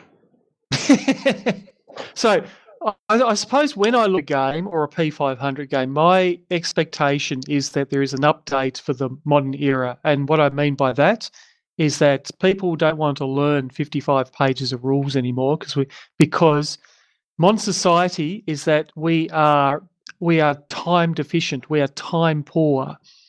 And my expectation is that a lot of these concepts are actually baked into the rules. They're baked into the counters, they're baked into the maps, they're baked into rule concepts. Right, right. There's some abstraction of the game that handles these, the, the Mm, correct. Correct. So that's my expectation that games are updated, not just reprints of games that were made in the 1980s when there wasn't the fucking internet, where people had plenty of time to set up games and, uh, well, sit down and actually learn a 60 page rulebook, for example. Or in my case with World in Flames, I think that was a hundred and something odd page rulebook. And so I'm always very suspicious of updates of games, and I really, really would like to see if Yeah, they've actually having- updone. That's right. Having not played the original version, I am not sure uh, how much of a change it is. I, I was surprised. Like when, like normally, my strategy is always when I get a game, I'm like, "Fuck it, put it out there. Let's start playing it." Like that's the way to learn. Like let's start pushing cardboard and shooting at stuff, and that's how you learn how to. Like I can't sit down and read the rules and then sit, stand up and be like, "I'm ready to play." You know, I need to, I need to push it around. Um, Sure. but after after pushing around for like maybe half an hour with the basic MBT rules, I'm like, this game's fucking lame.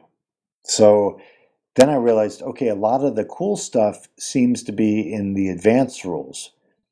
But then I had to dig through all that stuff, and the layout is brutal. It's like there's not a lot of distinction between sections, so you're not sure, like, okay, I want to find out what general purpose rounds do.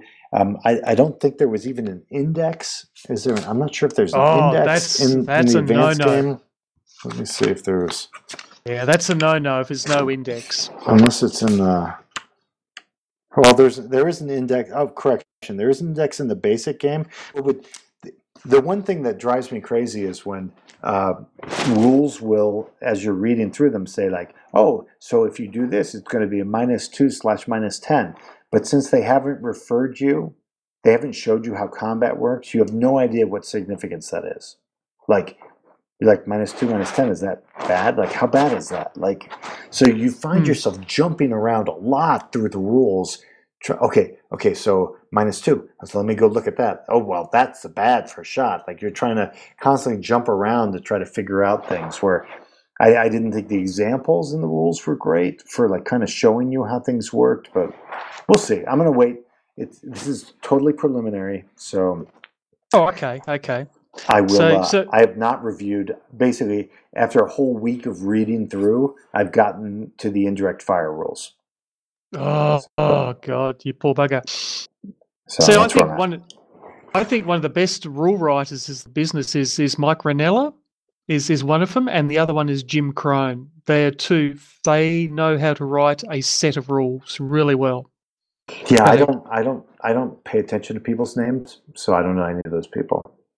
So For, so for me, because I'm I'm very tired. name, you have to name a game. What game? What games have they written?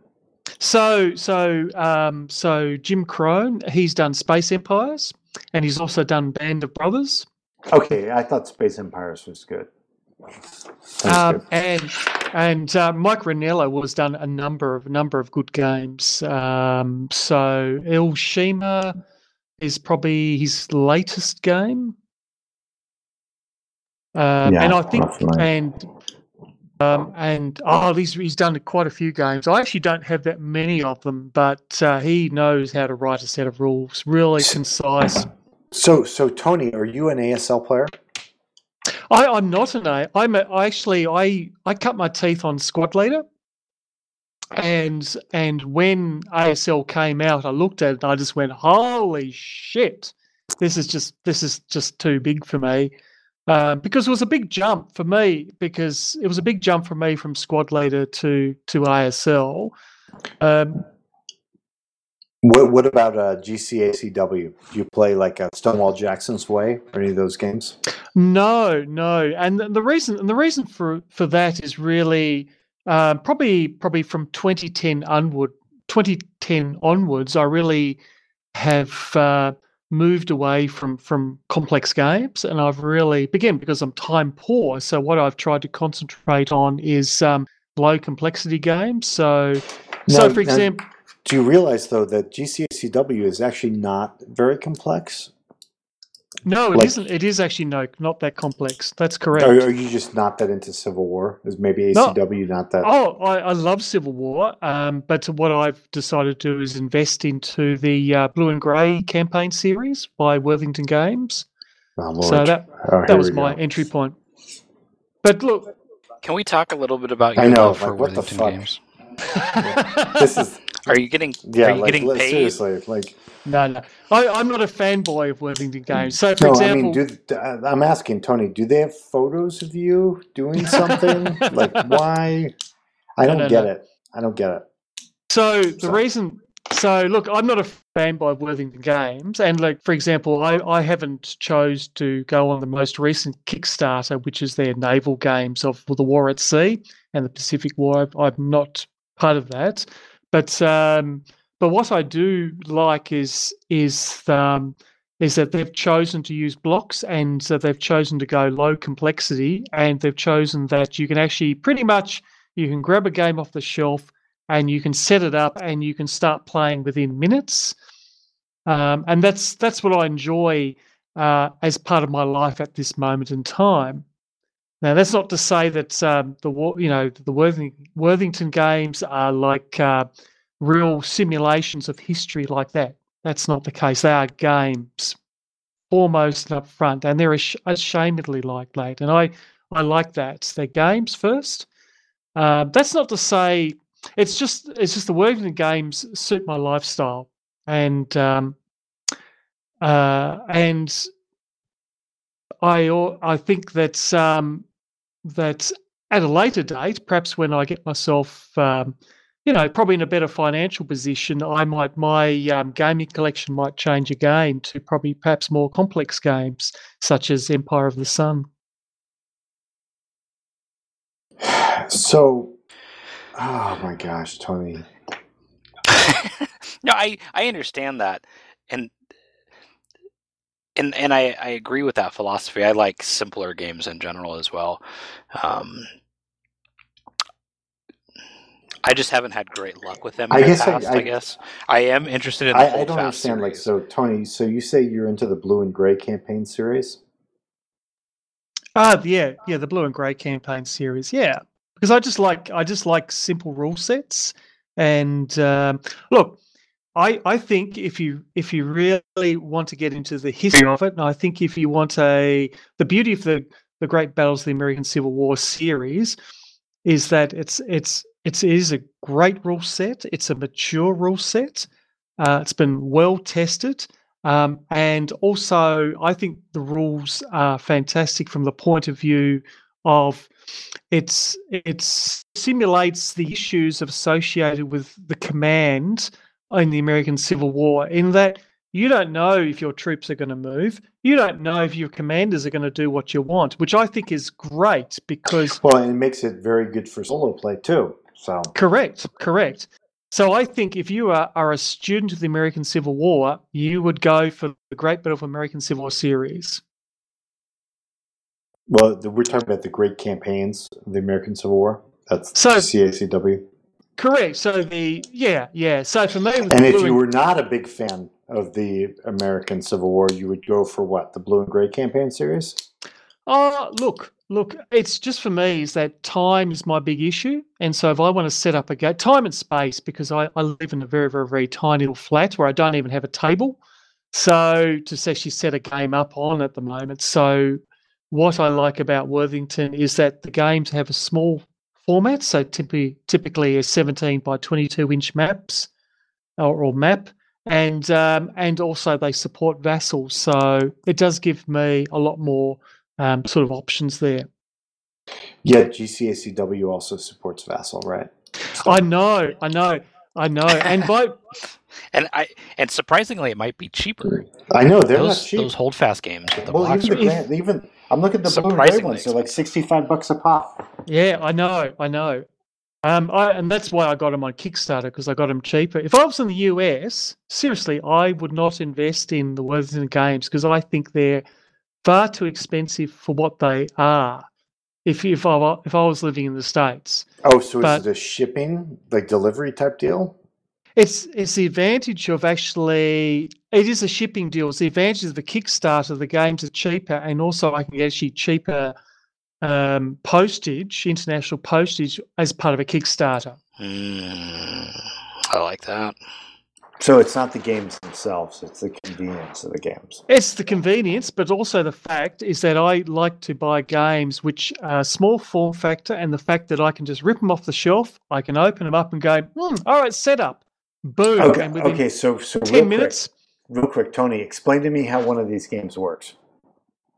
Well, okay, so let's try. I don't know what you're Hol- planning on reviewing, but I'm actually curious to hear about this. So, like one of these, Grant takes command or whatever the fuck they have, blue and gray. Grant does something else, or Grant does this. Grant takes a Yeah, shit. yeah, yeah. Series Yeah. two. Look, I haven't actually played these. I haven't actually played the great, the blue and grey campaign series yet. Okay, because that's it's on my list to be played, but I've got. Oh, so you I've don't got, have them yet? You don't. You No, haven't got- played them yet. No, no, no, no. I haven't played them yet. I've just got other games I want to play. Okay, well, I'm not going to ask you to review it if you haven't played it yet. No, no, no. I'm going to review the um the Leah Peace series instead. Okay. So I was curious. I was just curious if you had played it. I was like, well, shit. Let's No, just no, no. I see how it does. no, no, no, no, no. I'm not going to review anything I haven't played. So you took advantage of the, the quick delivery to put it on your shelf, but you have yet to take the, the, the Correct. extra leap of actually playing the game. Correct. So it's one of the games I'm going to play in 2017. But Right. Look, it's pretty- so it's so good that you've left it till next year.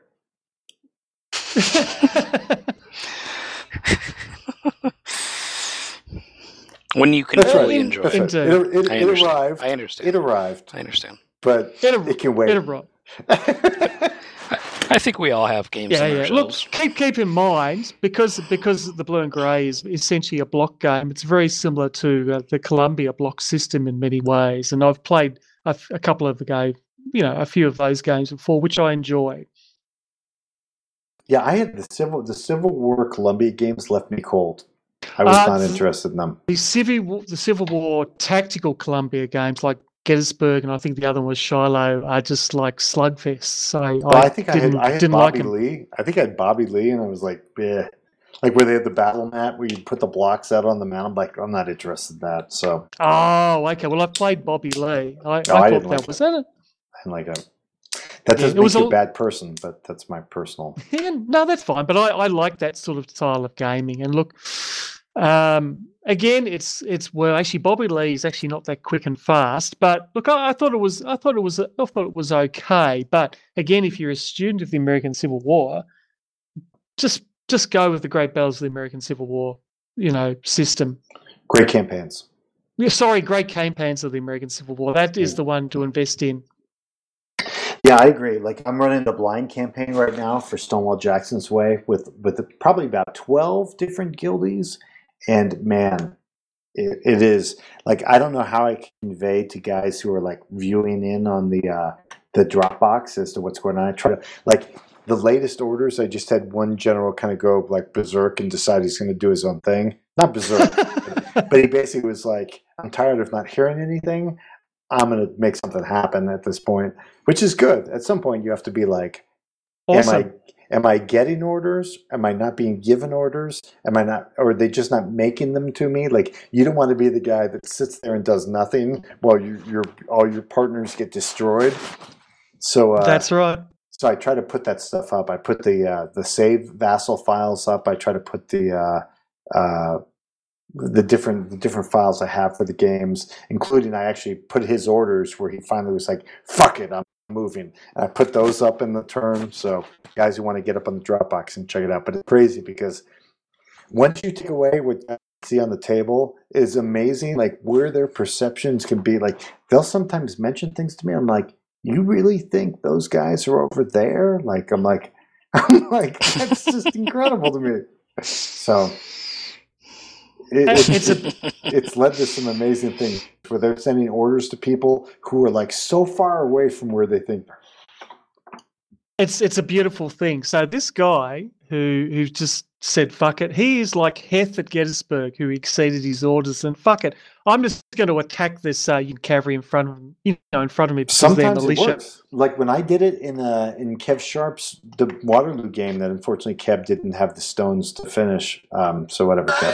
Uh, uh, I, uh, I I felt like my my superior commander was just letting the British march right across our front, and I'm like, no, I'm not allowing that. So I moved, started moving forward, and like it created a huge shitstorm with like they were really pissed that. But but when I talked to Napoleon after the fact, who was Lucas, uh, he's like, yeah, you were the only guy that was actually doing anything.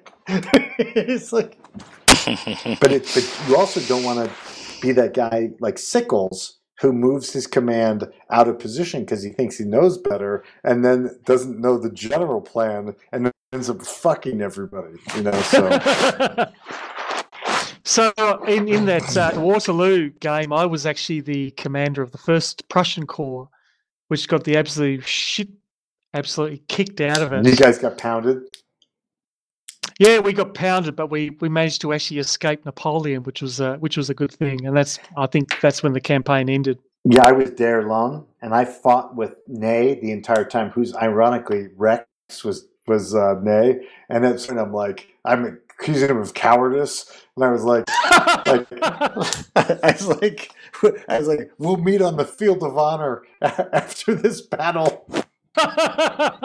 like, because he was always like, "Hey, you aren't obeying your orders." Like, I'm like pushing forward. He's trying to keep me in rein. But oh, but you- hilarious! You, see this stuff with that, especially with the Civil War battles. The GCACW system is so perfectly uh, set up to uh, Oh yeah, handle it because it's all you don't basically I roll I roll the dice to see who gets to go win and I try to keep areas like when two unit two big blocks are trying to uh, react to each other I try to keep that focused on them but then it can it can uh, zoom out like once th- those guys are exhausted or so you have to kind of pick your moments to where those initiative dice are going to be important but dude seeing the messages it's so funny like I've tried to I've, I've started like in the notes section like kind of journaling like what's going on oh, awesome! because I awesome. feel like otherwise there's no way everyone's going to remember like what they thought or I mean there's there's parts where guys have thought that entire corps of the enemy were to the west of them when they're actually like 20 miles to the east of them. Like they're trying to play it's crazy. Cool. it's very funny. So it's been a lot of fun. So hopefully at the end we'll be able to do something with that. So that's that's a lot of work but i just get a bunch of whiskey on board and just start running through it. And dude i have to process turns like Good. Orders messages figure out when messages are arriving all that stuff so hey I, i'll send a message like you haven't heard anything in a while things have been quiet too quiet but you see smoke you see smoke rising in the, sun, in the, su- in the on the horizon from the, the direction of so and so city. And it's like medicine man's like, oh my god, I don't know how much longer I can sit here and just watch this. So- excellent, So excellent. it's very funny, and you really have to That's pick awesome. the players. I think you have to take care to pick, but all the players have been great. So everybody's been really great sports about the whole thing. So it's been a lot of fun. Um, and that's so- important. and I also post, if you guys want to check the Dropbox, I post all the messages sent. I try to catalog them all and in order, chronological order, set them all so that guys can go through and if they wanted to read them. But really, the fun part is probably just looking Good, at the Vassal good. files and pulling them up and seeing, like, oh my God, if you were to pull up the Vassal file right now, you'd be like, that could never happen in an actual game of GCACW. It's so crazy where all the units are. So, all right. So, uh, Uh. so that's what I've been doing with that. I, uh, I, I mentioned I've been playing some uh, Advanced Squad Leader with Pete. We've had Stu sitting in on those games.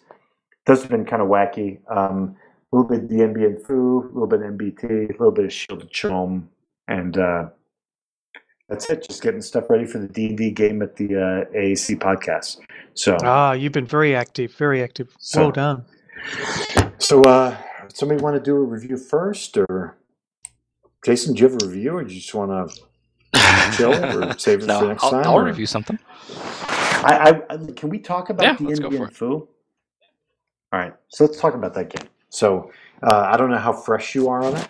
All right, I'm just going to go and shake hands with the unemployed. Be right Yeah, back. actually, Kate, can we all Go do for that it. right now? All right, so let's Yep. keep recording and go do that. All right.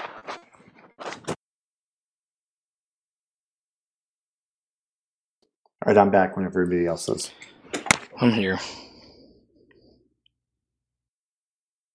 Jason, you sound like you're like I'm here. It's been a long Hey, week. hey. By the way, your card, your Cardinals are looking. Good. Yeah, they good, look dude. good this year.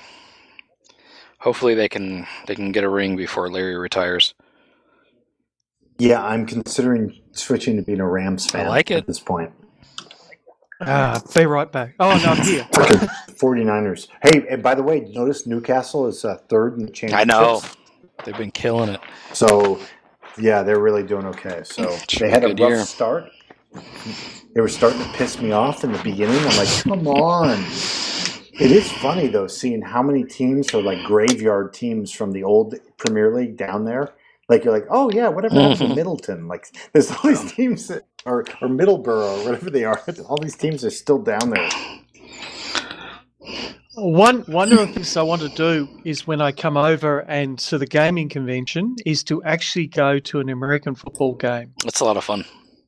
I yeah, the, the rule the, the general rule is buy good seats. You will Ah, that's it. you'll Oh, save money in stitches. stitches. Things Yes. get rowdy.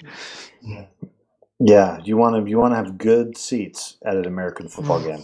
Do not sit- Really? you do not want to be high up in very cheap seats because that tends to be the Mhm. rowdiest area. Ah, okay, gotcha, gotcha. The- Yeah, the- no, I really the- wanted- The Statue of Liberty should really have something embossed on her that says "You get what you pay for." That should be-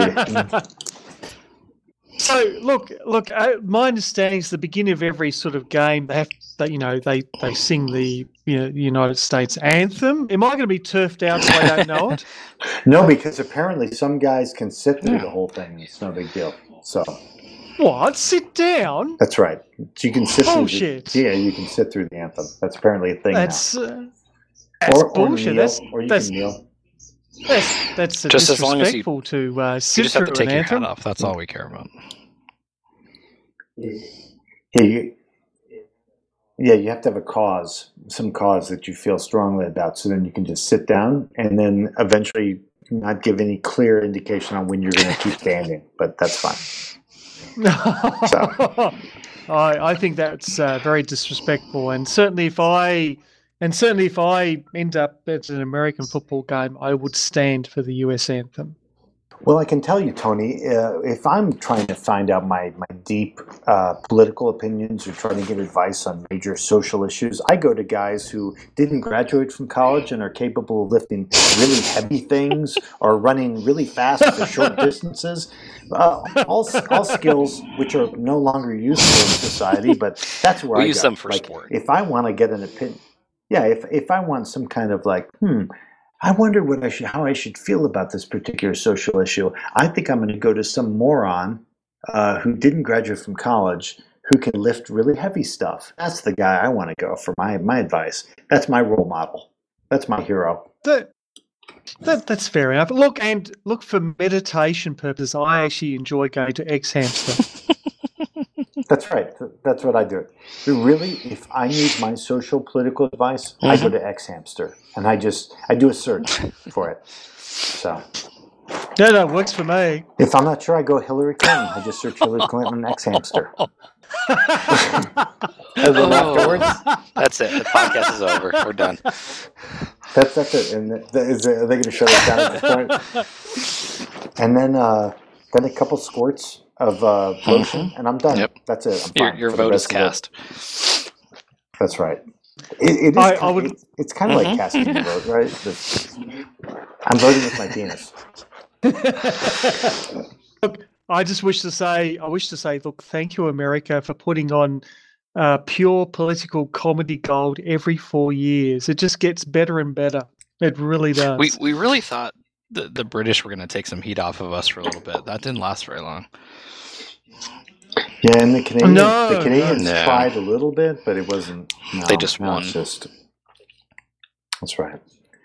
So that's it. Well, It'll be fun. The Canadians, I mean, the Canadians really snuffed that, didn't they? I mean, it, it was like the, it was, it, it was, it was like the, uh, you know, the porn movie where the star of the porn movie couldn't actually sort of like, uh, you know, get it off, and they had to actually bring in, had to bring in the America sort of like the, um, you know, the extra, the extra cock to actually The, really the do stunt stunt cock. Well, yeah, I, I think I, I, I think I've exactly. I, I think I've explained it to Reeves before, where he talks about like he starts getting. I'm like, it doesn't matter, dude. It lit it literally doesn't. He- I'm like it. I'm like it. Literally does not matter who leaves your country.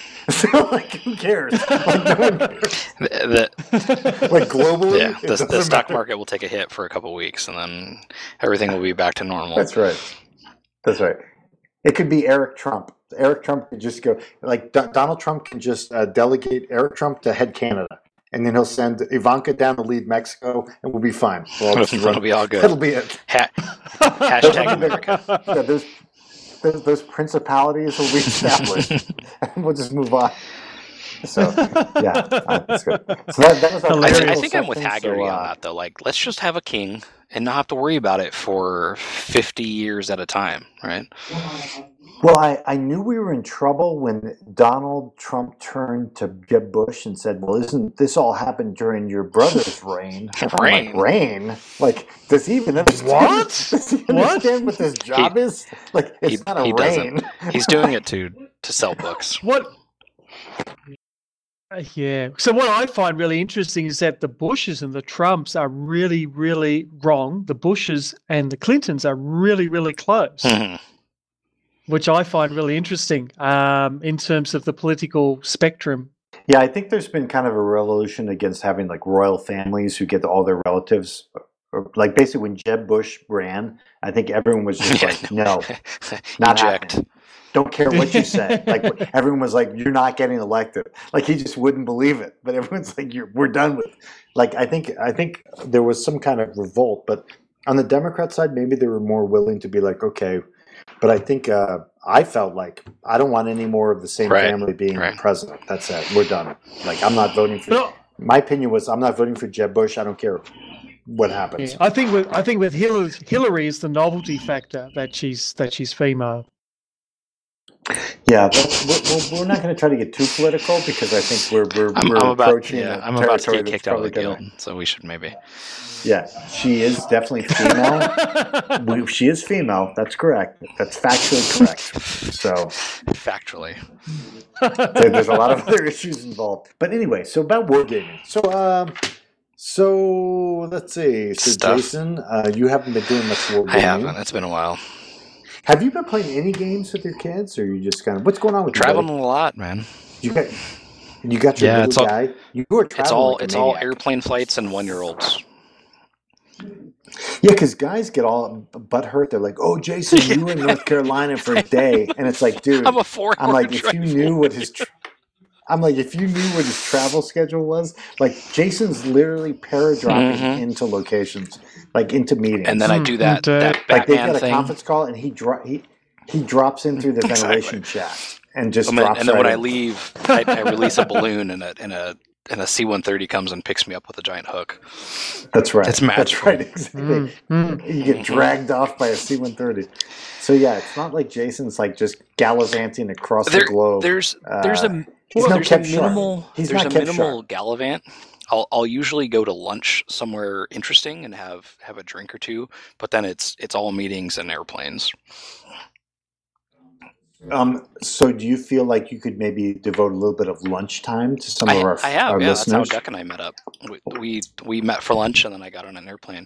It just has to be oh, Duck, come on, Duck would probably quit his job to have lunch with you. Let's be honest. Let's let's use some other different examples. So when you met Duck, was that was that at that topless bar? It was actually in an old elementary school. And bottomless, probably bottomless, knowing Duck. That's way Duck's work. I didn't I didn't know he Mhm. was like that. He, he's an ass. He's Yeah, an ass man. tend to go. The ducks are naked waist down generally. That's how. It is. Oh, I see, I see. But we've met Duck before, so that doesn't count. That's well, boring. but if if I'm in the area, so I'm I'm trying to get up to Santa Clara. I'm trying to get to Seattle. Uh, and try to try to make some stuff happen. Medicine Man and I have had dinner or lunch a couple times, but he's he's he's like right I've down seen the street sometimes from where office. you- I've seen sometimes you're like, "Hey, I'm down at Disneyland." I'm like, "Well, that's kind of far from me." Yeah. And like, you guys are like doing like you you and your wife are doing like party Mhm. time. So I'm like, yeah. well, so I was in, I was back there this week. I was in Irvine, and I Yes, yeah, yeah we have we have an office in Irvine, and I was thinking, oh, I could no, it's like a two hour drive. It's just it's Yeah, so Yeah. far, so far. yeah. I mean, if you came up on a Friday, we could do it, but it's like because I'm off Fridays, so that would work. But it's still like, when is that Mhm. going to happen? Because you're probably not traveling on I Friday. do so- sometimes, but it's in and out. So it's Too many people, dude. There's just too many people. I'm I'm Don't but worry. one man. So that's right. So so Jason is traveling like crazy, so no one give him Exactly. shit. Um, God, who listens to this podcast? Like, what have we been fucking talking about? It's like We're gaming just catching related. up. Like, I apologize. Jason, no, Jason, honestly, have you ever cons- I, I listen to other podcasts and I have to apologize because I think they're better than us. So you should. I go did want to listen tell them Tony my because I'm thinking, my like, favorite podcast is actually an Australian podcast called The Weekly Planet. They talk about movies I, and shit. I didn't hear what you said. I, you cut out when you said what the actual oh, actual it's called The Weekly was. Planet. It's it's about like comic book Oh, movies really? and stuff. Oh, really? Oh, yeah, they're, cool. Is are is are you guys into comics? oh yeah. fucking I am nerds. I am an OG nerd. Yeah, comics are cool. Comics are cool. We should get into it. You were going to say something, Tony. So one of my I read words. sorry, I read words, dude. sorry, sorry. One of my one of my my favorite comics is actually what's it's is is actually Viz magazine. I'm not sure if you're Mhm. familiar with Push. that. Gotta push. I'm I'm hearing it. So, uh, so Viz magazine is comics. It's like got got Sid the sexist, the the fat slags, uh, Roger Melly, the man on the telly, guys and hear lots me? of uh, lots of you other things. No, we want you to shut up, Dave, because you know uh, Jason and I are having a conversation. Tony actually Yeah, talking? yeah, I, can didn't hear anything. everything. Shut It's your internet, fuck. Dave. It's not my internet. I have good internet. So Dave, you should talk about Dien Bien Phu. all right, all right, Tony. You were talking about your boring comics. Let's hear more about that. so Viz magazine, Dave, I think you'd appreciate that. Viz magazine. Have a look on the on the web now. Viz magazine. Check it out. Beautiful. Check it out. Well, I don't know how to how seriously to take your opinion since you get turned on by watching your wife do chores. So, Well, firstly, like, Dave, wow. is I'm, a Hey, di- I'm, guys. Hey, I'm guys. divorced. Hey, his girlfriend. oh, that's right. Your I'm sorry, your girlfriend. Like, hey, my wife right now is putting some blue stuff in the toilet, and now she's scrubbing it. Hold on for a sec, guys. I gotta enjoy this. she- I'm gonna is let she- me is let me sit back for a second and soak this in. is, is your wife bending over at the moment, Dave, while she's doing it in the toilet? Yeah, maybe. Apparently, we found the line. we found the line. It was a hypothetical. I was. It was a hypothetical. That's the limit of my imagination. I'm like, I'm like, that's as far as my imagination goes. I'm like, she's doing a chore. Uh, she's sawing a log. It's good stuff. What's she wearing? I have no idea. Jeans and a She- t-shirt. I she's doing a verb. She's got a jumper on. Well, there we go. There we go. Right, there we go. Okay, so uh, seriously, guys, so there's an expectation we are going to review some games. Um, Okay, would you like me to do a review? yeah, I just wanted to mention real quick again, though, guys who go to this the our, our Advanced After Combat convention will get a convention challenge coin that will then be usable at any other guild related event. So if someone were to slap that coin down and you don't have the combat factors that can match the combat factors that are printed on that coin, you will then have to buy them a beer. So th- we're all entering into a social contract. If you listen any further, you have entered into the social contract.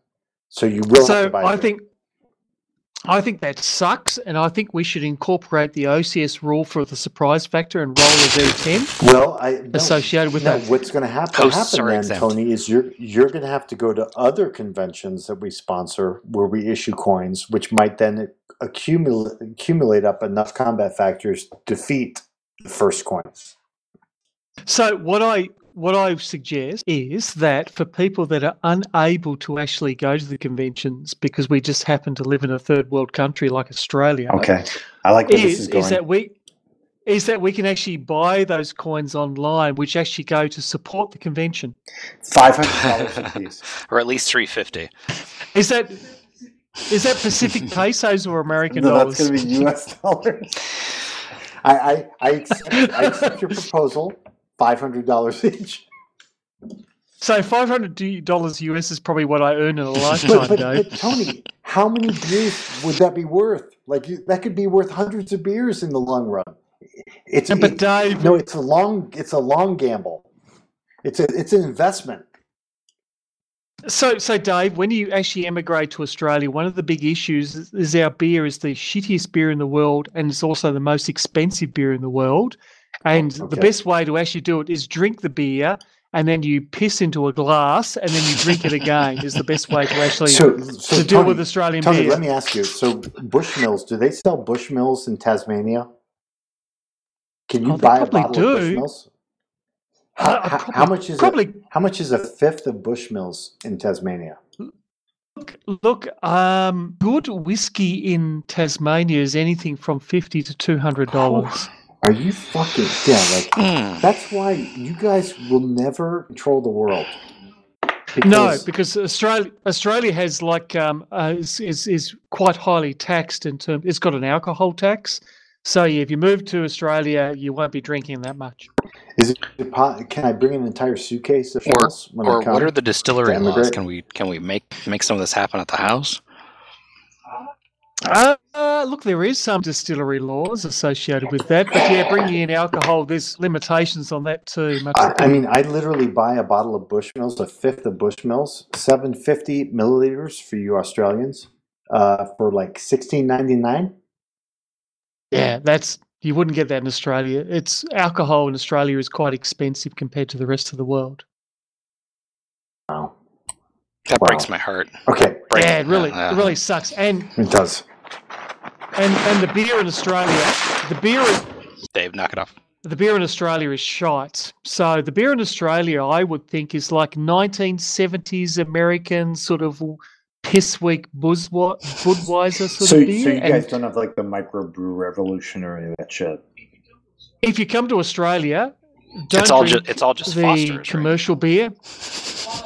No, no, no, no, no, no, no, no, no. There's lots of. He's like the, he's like there's lots of shitty beer besides Foster's.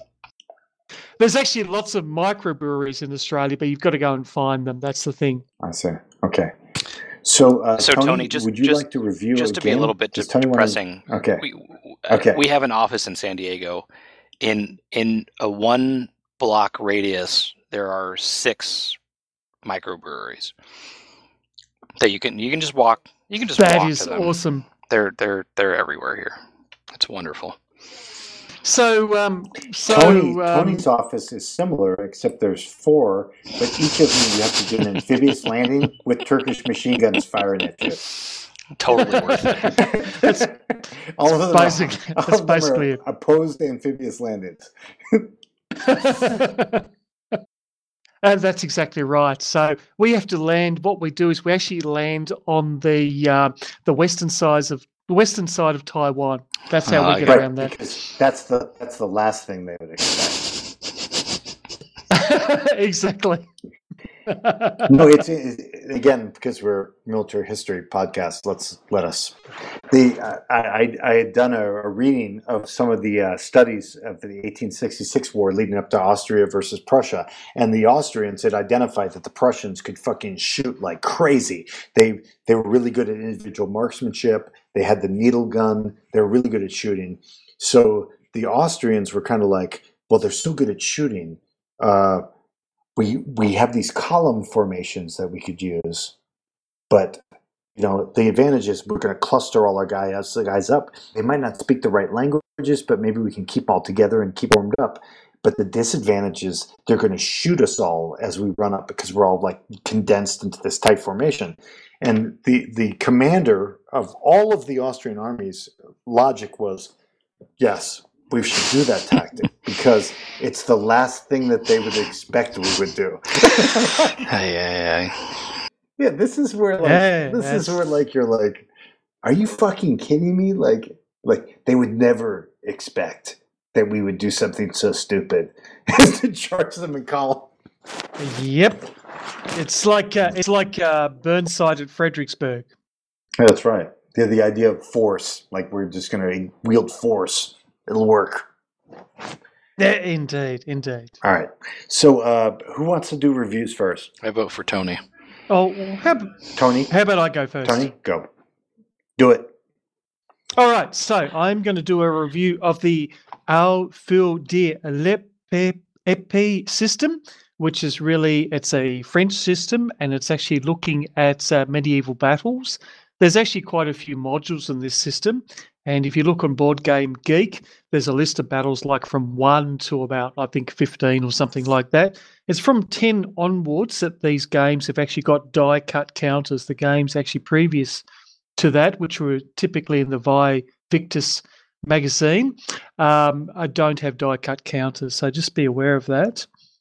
So, probably the advantage of the Vae Victis system is that um, so the Vae Victis system wrong. So the Au fil de l'épée series is that uh, it was designed by Can, can we Fred A. can we come up with a better abbreviation for the series so you don't have to go through that whole Okay, how about uh, the about the sword Epi- series? yeah, the sword series. Let's do that.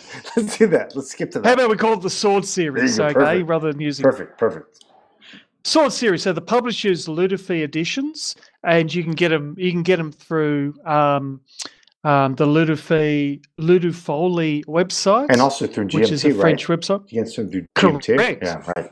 Correct. So if you in the, you live in the US or continental US, but that which doesn't include Canada, um, definitely not part um, of our definitely country order- yet.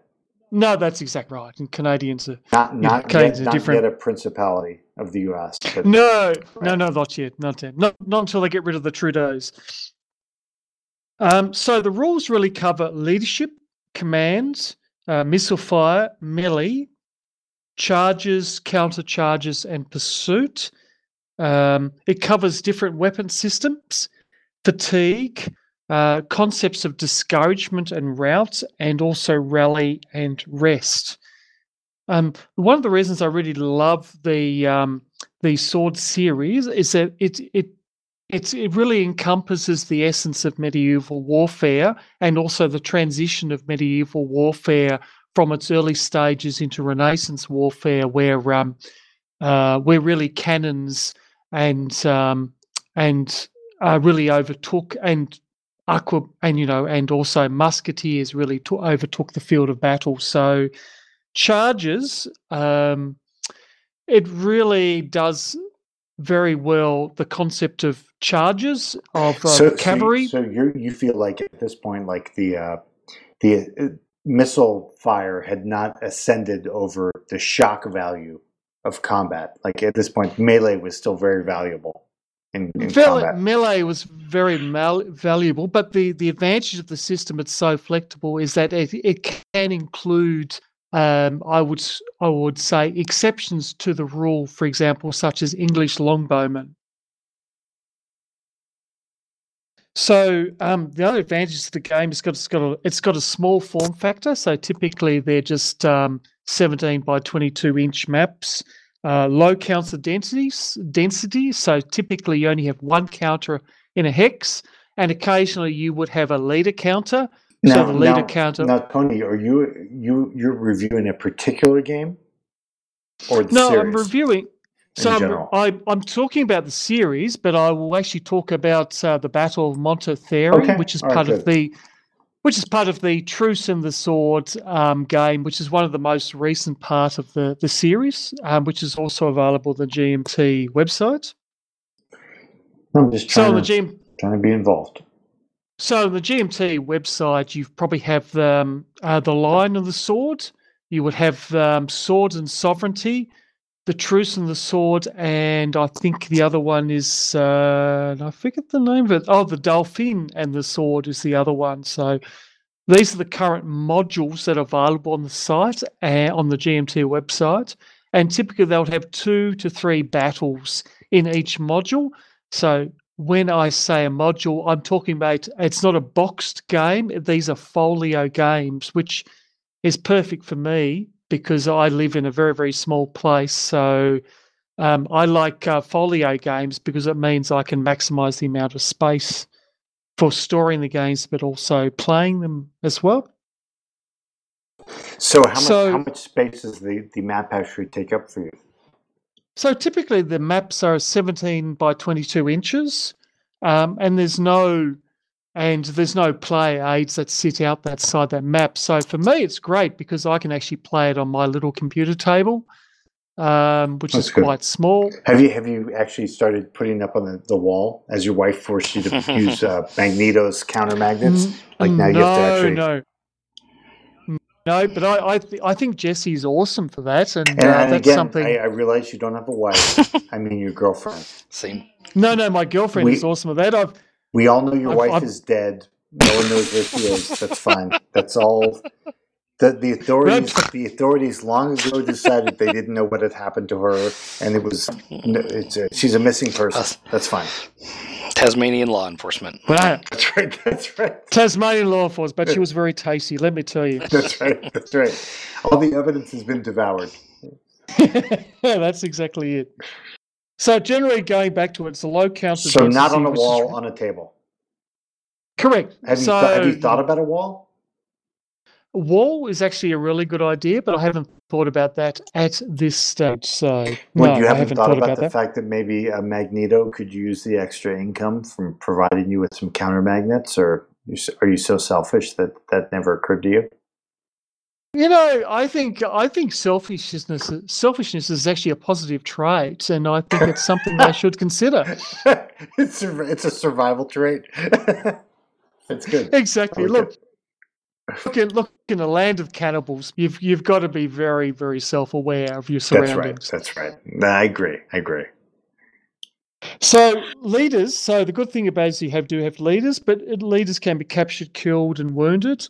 Um, it also has an initiative system which adds a lot of unpredictability to the game as well. So you roll two d six, you add the the leadership value of a commander, and that determines whether um, of who actually goes first and sort of the um, the extent of the surprise, you could say. So, for example, it could be a normal initiative order. So each commander has an initiative like one, two, three, four, for example, and it goes down. And so the actual battles, you could say, so each commander is in charge of a battle, and each battle moves in initiative order, which is one, two, three, four. But if but if you really roll crap initiative, you might find that um, the opposing side might move, and then they might force you to move one of your guys, or you might they might be the case of you one of your actual battles may not even move at all for some reason, which really, um, I think, um, understands the command and control difficulties of the medieval period. So um, we talked about the um, uh, mounted counters. Um, there isn't actually a new module actually coming out, which is looking at Courtrai, which will include potentially up to other battles. Probably the reasons I really like these rules, again, because the low rules overhead. I mean, we're only talking at about. oh, let me have a quick look at the rules actually here, which I conveniently did earlier and have in front of me. Um, we're probably looking at for a module no more than 13, no, no, 15 pages of rules, 16 pages of rules, which actually includes the player aid, which is on the back. Um, low counter density, uh, they're actually mature rules. So this system has been around for quite a while, which is really good. So they're actually well tested. Small form factor, easy to store. So again, folio size, A4 size. But you guys don't have A4. You have letter have size. letter I mean, what the fuck? Is ridiculous. No, what, what? What the fuck's that? What the fuck's that? Eight and a half by eleven, baby. That's right. I mean, look, seriously, guys, get with Hey, the hey, program. if you don't want all those fucking program. Xerox copiers, then just send them all back. That's fine. the other thing I do like about this series is that it's a continuing series, and Frédéric Bey has indicated that he will keep not only developing new battles in the series, but actually going back to the old battles which were in Victis, which had mounted counters which you had to cut out, but actually think that's cool. redeveloping but actually cool. redeveloping redeveloping those older battles with die cut counters and upgraded graphics and everything like that which is really really So, great so generally, can you play all the games, all the battles using the current rules? correct or- you can you can so essentially what you have is a standard rule book And and and the scale is uh, one unit equals how many guys? Uh, let me just have a look in the rules. It's it's like a uh, the equivalent of a I suppose a, a regiment of troops. It doesn't really have a scale because the scale was really dependent on the on the battle. I, I've I've done this period uh, pretty. Uh, I've I've done a pretty deep dive into this period uh, with miniatures, but never with with board war games. So I'm kind of curious. Okay, so the scale the scale was generally I think about 200 meters a hex, and the strength point is about 200 about 100 men. So counters are typically between um, uh, between about 200 to 600 men, you could say per counter. And I'm gonna Uh, re-quiz. I'm gonna re-quiz you because you probably talked about some stuff, but I'm a douche because I went to get a glass of wine while you were talking, Uh, and I sure. really. I, but I'll tell you before I did it, I really wanted to stay because I. I think we've had a couple reviews of this game, and it's always a game that I'm looking at. Like, God, I think I really want it. Like, I have all these knights painted. I have all these lords and pikemen and longbowmen painted. But I always look cool. at these these board games. I'm like, ah, how do the orders work? Like, like traditionally, like let's say Agincourt, the Constable of Sure. France says, "Hey, here's what we're gonna do. We're gonna do. You guys are gonna attack on that side, blah blah." And then in the morning, the Brits start shooting arrows at them, and then the the, the nobles get enraged, and then they just decide they're gonna attack. And in the end, the constable's chasing them, like, "Remember the plan. Remember." Like, how does the plan like the planning for these battles realistically except maybe the english who were maybe a little bit more professional was very haphazard so is that reflected in the game? Like do the units kind of like are knights more impulsive? Will they uh, charge when maybe they shouldn't charge? Like otherwise why would the ch- knights at agincourt charge onto the stakes unless they were well, I think. Uh, well, that's a good question, I, and I really don't like do they know. replicate whether- that? Does it replicate that kind of broken chain of command? These weren't professional armies right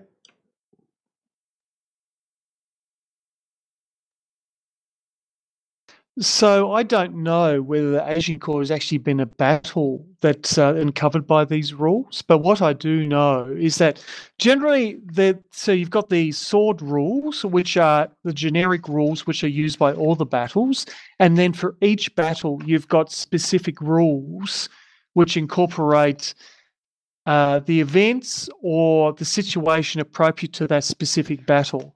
So, for example, there's a battle here in the Dauphin and the Sword called uh, the Fortress of Dieppe, which is basically the French actually attacking um, a bunch of English archers, which are in a fortress at Dieppe, and the French have basically got um, siege equipment which they have to deploy and then cross over to actually engage the English in melee Sure. combat. sure So it's look. The thing I like about the Sword of the series is that it's a generic rule system which covers uh, medieval battles, and when I say medieval battles, that does actually include artillery and handguns and things like that. So pretty close up to the Renaissance as well. But uh, with each ba- um, with each battle, you've also got specific rules, which also include specific rules for that battle. But also, they've also got, and um, in the case of the Battle of Montlhéry, which I'm playing with a uh, secret person, is that they've also got um, different alternate scenarios as which you can try, um, which, Yeah, I- which yeah, I really like. I, I've just always thought that the the the the biggest like say let's take Agincourt as an example. It's a small British army, English army, should have been easily crushed by the French. But the problem is the French all hate each other I mean, they're in the middle of like a, a war over who's going to become the, the who's going to succeed the king of France. The Armagnacs, Sure. the the the Burgund Burgundians, they all hate each other. So in the battle line, even there's forces where one guy, the guy next to him, he fucking hates that guy. You know, it's like, sure, sure. and then there's even guys where like when the constable of France is issuing the the, the, instructions, like, hey, everyone come. Specific, specific guys, they say, no, stay home. We don't want you to come. Like, do not. Yeah, sure. They, they're like trying to literally keep them from rallying their vassals because they're like, it's only going to cause trouble for us. So do not come to the battle. So, um, Yeah, sure. and I, I've, I've played some miniatures games which were very involved in these types of situations with uh, the personalities and you know so I, I've always compared it to be like like an NBA game like maybe the, the personalities people hate each other and these guys are athletes and the, the, the knights were uh, very good at what they did but in Sure, in some sure. respects but so I, I'm just not clear are, are the battles just kind of like a straightforward battle? Like here, you got these guys, and I got these guys, and we're going to fight, or is there some aspect of that that's included where like there's this dissonance of them all? They all hate each other.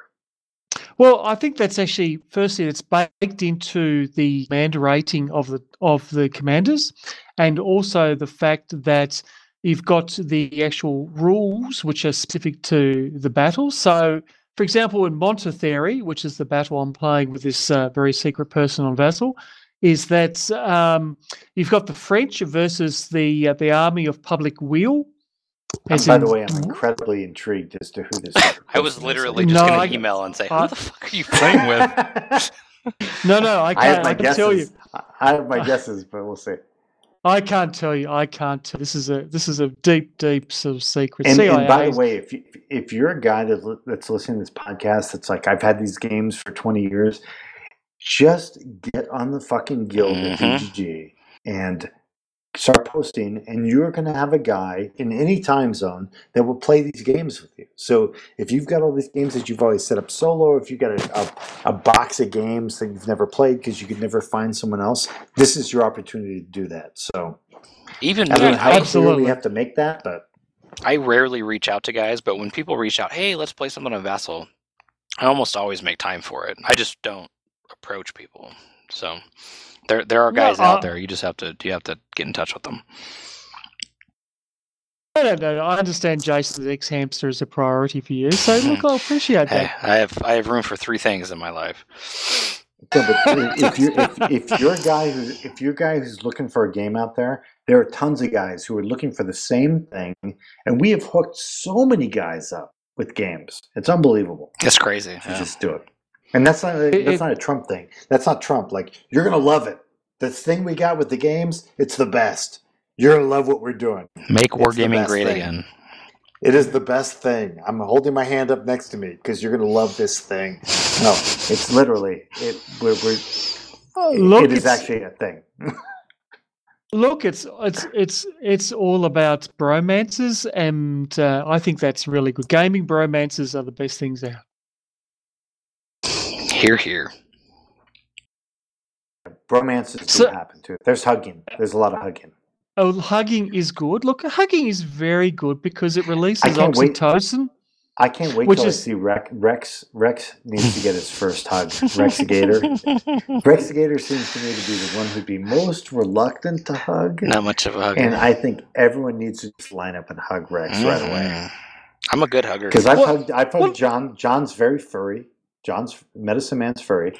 but he's The fit. furriest, I know, but the furriest is Rick. Well, the funniest was when they did the uh, fit thing, the competition, and Medicine Man like fucking wiped everyone out. I ran two marathons this month. The, the whole thing basically ended. Wow. Like, it was over. Yeah, he's a he's he's a madman. Ralph Ralph's a good hugger. Uh, I, I- I reckon Ralph would be a fantastic hugger. I look, He's I a look good into his eyes. I look into a his good hugger. eyes, and I just think the- like this. And this I- is I- this is this is the AAC rule, and I want to see this at the at the convention. You hug, you don't hit. If you're patting the guy in the back, you're hitting him. No, give him a real hug. There's no hugging and patting. Guys I do. wanna do I the- do a little pat. Yeah. No, no pat. You My mom pat. patted. No, you're taking away from that. that well, she was trying to beat the I devil was. out of you. I was That's raised not with good. a pat. Just That's a right. loving, No a loving pat. No, no patting. You do a real Just- hug with no padding on the back, no spanking or hitting. No, no, look, look. Uh, the ass, you know, the padding on the ass cheek is not good, Jason. I'll tell That's you That's right. And high. We're talking What- high hands. What That's about right. the? That's also right. That's a violation. high hands. We're talking hands above the waist. What about my right leg wrapping around your left leg? Is that allowed? Well, look, then, only if you give me a tonguey, Jason, at the same time. Yeah, are you guys A little sharing a room? nipple. Is that is there a room share going on? And look, and the and the pet shop and the pet shop boys are playing at the same time. I like it. I'm a Hall and Oates guy, but but we'll compromise. Yeah, so let's have no hugging and backslapping. I don't like that. It's got to be. No, no. That doesn't count. no, no, backslapping is like no, no, out, definitely out. you And know. and you guys are, are like laughing maybe as you're listening. Maybe some of you are actually deleting the podcast no, as you're Dave listening. is serious. But I'm serious. There's gonna be Dave there's gonna be hugging. rules. There's a lot of hugging. No, there's there's definitely hugging. So hugging's fine, kissing's fine, but no tonguing. no no no no no we no no you got too far already. No, you went too far. Kissing is not fun. A We're not stubble talking kiss? about kissing. No, no one's talking about kissing. Yeah, you, Alright. you'll never be an Australian then, Dave. If you don't That's kiss, right. you'll never be an Yeah, Australian. we, no, we I'm don't do sorry. the cheek kisses. I don't do the European double cheek kiss or any of that No, stuff. no, no. We don't. So- We're not talking about cheek kiss. We're full on mouth on mouth kisses in Australia, Dave. Well, in the, the U.S., we prefer that Australians give us brown eye kisses. So that happens back in the room. It's very continental. That's Hey, it's good. our Oh, culture. bet- It's our culture. Don't don't disrespect our culture. that sounds very Californian and you know risque Californian, mate. I'm sure yeah, it doesn't happen like in Arizona. I'm, I'm sensing microaggressions from you, so you mm-hmm. need to just That's comply with me, or I'm gonna immediately report you to the authorities. okay, so uh, so that's good. That sounds like you really enjoy this game. Look, Uh, and we, going back we to were we we were reviewing a game. Right, there was a game. we were. So just just to go back to the, the the sword series. So a lot of one of the things I really like about the sword series is a lot of the rules are actually baked into the game. So for example, the Montlhéry series is that the army of public weal, which is like sort of like the Burgundi- Burgundians, arrive on the battlefield already fatigued, and that's actually baked into the counters. So you don't have to So worry the about that. the stats are already there on the counters. Correct. Correct. So you don't have to read through like 10 pages of rules or like, well, this happens or that happens. It's baked into the counters, which keeps the rules actual overhead Do very you, do low. you, Tony, do you think they literally bake them in? Do you well, think I, they I bake don't. those into the counters? Well, I don't know how counters will go in the oven at 105 degrees, but we're welcome to find mm-hmm. out. Right, right. Because you don't consider you're not a counter expert. Like Well, they might have baked them in there, or well, they're. I'm talking about 100 and, 105 degrees Celsius, not fucking Fahrenheit. you I don't your know what you're talking about. I don't know what Well, kind of numbers you- you're discussing. You know, you know, you know, coming to the 20th century, guys. You know, Celsius. is that like electrum pieces? What are you talking about? what is that? Platinum pieces?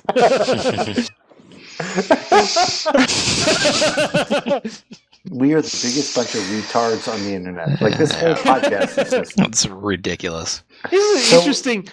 Interesting, interesting. hey, that- so guys, hey, does anyone want to learn about war games? We're going to talk about units of temperature. Oh Lord, we're, we're we need help. We need a lot of help. so my uh, review endeth. yes, you have to, you have to give it a rating. You have to Oh, give it a rating. rating. So, so how, how many beers? So overall, So- though, so basically, what you're saying is you can play the one game, and then that'll help you play all the other ones too. Correct. Like, that's like the once you beauty play of one, the you play series. the others. Good. Correct. So that's the beauty of the series. You you learn the system, and then you can play every battle. And there's something like oh god, those. Uh, there's something like 30 battles if you're willing to go back to the original one, um, which is which is fantastic. Um, but I would rate this about eight beers out of ten. You can really go to town until you drop with this system. There you go. So fuck you, guy on iTunes who gives us a bad review because says we're too drunk to actually do game reviews. So Uh, don't worry about iTunes people, mate, because you know these are the type of guys that you know they have to they have to rub their legs together when they go to the toilet and sit down to have a we, I piss. don't, I don't think we've gotten an iTunes review in like three years. Yeah, I, yeah, that sounds about right. we've been we've been okay. We're I, I don't know I don't know how we've done it, but we're off the radar a little bit. We're a little bit off the radar. And I think you should stay off the. I think you should stay off the radar because I think that's fantastic for this for the continuation and success of this podcast. You know what? You know what I see though. I see some great stuff where we do where we have young guys. I've seen a lot of. Have, and, uh, Jason, have you seen the stuff with Tom, the guy Yeah. in Wisconsin coming on Mhm. and playing with Justin? Uh, we've had a lot of young guys coming in. Nick, uh, John's nephew, uh, but we have guys and a bunch of other guys. Who Yeah, I've Tom's seen like join- cool. He he plays bass in like three bands. That's ridiculous. Yeah, ridiculous. of course. Oh, that's awesome. He- what is he doing hanging out with us? Yeah, of course you'd love that because that's total hipster shit. You That- fucking, that's, that's Exactly. awesome. you hipster. Kin- fucking- Kindred spirit. I knew, I knew you would love that shit right away when you said. I was wearing a flannel If you- earlier. If you were It got only below on 100 Facebook, here, and I broke out the flannel. Yeah, Jason, if you were only on Facebook, you could have supported Tom, but no, I had to do it. I had to bring I- it. So, I appreciate it. So, uh, but yeah, we got a bunch of young guys, and uh, that's kind of the weird thing because when I see guys come into our guild or guys who are joining up with us, they're guys who are like very short time on BGG. You know, we're starting now with a lot of guys who have like just checked it out and like, hey, what's going on here? So, I have no idea where I'm going with that. Whatever. We appreciate all of them. Yeah. That's weird. Yeah. And I think We I think the guys. reason, and I think the reason for that is because it's a nice, relaxing. It's, it's a nice, relaxing environment. I think, and where you know almost anything goes. So that's fantastic. Do, do you think so? You you think that our recording environments? This is relaxing. This is good. Oh, look, this is this is fantastic. Compared to other wargaming podcasts, which are a little bit anal retentive, I think. So, so okay, okay, Tony. What what what wargaming podcast do you hate the most? Well, that's an interesting question, Dave, and that's probably something I'm not prepared to actually say online at this stage because I think Oh no, I'd love more- to hear it. I'd love to hear it, Tony. Why don't we let's well, let's hear it. I, I think the more wargaming podcasts, the Or better. give I me think. a general profile. Give me a general profile of a podcast that you do not like. Well, I'd like to actually change the subject, Dave, and I think what I would like to do. What I would like to do is actually give you four pieces of his Aussie slang that you can use at your next convention. Okay, let's go. Let's do it. So, if you come across a person who's an absolute asshat, you're playing a game, you're at a convention, you're playing a public game, and this person is an asshat, okay? All right, they're uh, whatever, you know, we've, you know, you've you've talked in the previous podcasts about people where you think this guy's something wrong. One Yeah, of guys, the that, guys that would like to choke with their own colostomy bags. Yeah. Cor- correct. So, a good Aussie slang is dillygaff for that. So, Wow. Dill, dilly, dilly dilly, gaff? which means, do I look like I give a fuck? Mhm. So dilly gaff. Okay. Dillygaff. So that's that's for that situation. Then you just walk off and go and actually play a game that you enjoy and leave them at the table and they can play Well- by themselves. Well, t- well, Tony, you've heard of the phrase MILF. You've heard of that the MILF I- phrase. I have that, yes. Have you ever heard of the phrase "wimfmid"? No, that's an interesting one. It's I, it's, I haven't either. it's woman I'd never fuck with your dick. oh, I love that. I love that. Right, I'm going to write that down. Tra- trademark uh, Advanced After Combat Podcast Incorporated. Right. So, what's that again, please? it's called Winf Mid Woman I'd never fuck with your dick. That is beautiful. I've written that down. Thank you very much for that. So another one is that when you are ex- you're in a convention and you're in a public game or something like that, and you're explaining a rule which is so obvious a five year old could get it. Okay, and the Aussie slang for that stands out like dog's balls. Okay, that's good. So uh, That's a good one. so the idea is standing out with dog dogs balls is bad. Like Yeah. you're not getting it. Everyone else This- understands, but not you. Correct. This stands out like dog's balls, right? So Now, Yeah, do you exactly. guys- Do you guys really have one that's like a like a? But she looks like a bag of dead assholes. Is that really a Aussie thing? yeah, uh, we we we we do have that, but that's not one I actually included with that. And look, it's like, is that too inappropriate? I've heard that one though. oh no no no. Thanks a lot, Kev Look, Sharp. Thanks a lot, Kevin. Yeah, I really Kev- appreciate Kev- the input there. Kev Kev is a beautiful man. No, I have actually got a crush on. I've actually got a Tony, crush on is, Kev. is, is Kev kind of like a, a major figure in Australia, like uh, wargaming? Like is Kev kind of like a giant? Kev Is he a giant of Australian wargaming? Kev is up there like John Edwards, who designed Russian campaign. I think that's fair. So he's big, right? So like, Kev, Kev, Kev is big. Kev is big. Like Kev is a, you know, he, he's he's he's a he's half mongrel in Australia. You know, when you think about wargaming, you know what a half mongrel is. no, I have no idea. So you know, a, a full mongrel is when you have a full hard on. Oh, God. okay, okay. I like where this is going. This is good. Kev's Kev's a half mongrel. Like he is like when you're driving on the road, you think about wargaming, you think about Kev, and you think, yeah, he's the man. He is the man. When do you satisfy that feeling? Like later on, when you're back in your apartment?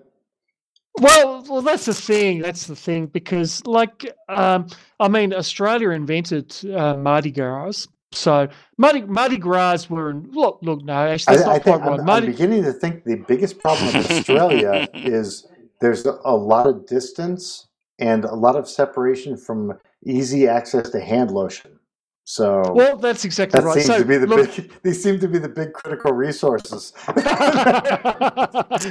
so look, I have to correct myself. Mardi Gras were invented in San Francisco, but Sydney, Australia, really took the concept and ran with it, and now I, I don't even think that's correct, though. I appreciate Tony. I appreciate your analysis of the Mardi Gras type of situation. I mean, like, I don't So- think that, that's at all where they came from.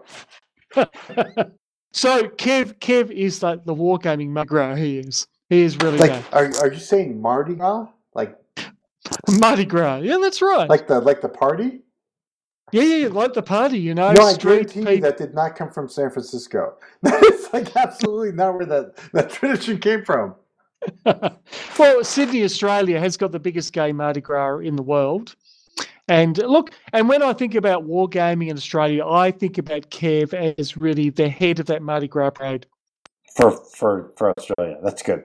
for, But- for Australia. Yeah, absolutely. But I, I think you're, you're, you're, if you're going to study for your master's degree, I hope it's not in the Mardi Gras uh, research area because I'm pretty positive that it did not come from San Francisco. okay, well, I keep that in mind, mate. I keep that in Ton- mind. Tony's like, I'm just going to pick like the gayest city I can possibly find, and that's going to be where it's from. indeed, indeed. So, um, just going back, so another thing to say is when you come across somebody, you know, you're playing someone in a game and they make an illegal move. Okay, this is good because this happens all the time. Pete is always Correct. trying to screw me over in ASL, so this is good. So, what you say in Aussie slang is fair suck of the sav, mate. God, you guys are very verbose. the, the sayings are Yes, outrageous. Fair fair suck of the suck of the sav, mate. So, a saveloy is a sausage in Australia. Oh my God, how do you spell that? Can you type it out for us? So, oh yeah, oh, yeah, okay, just one moment.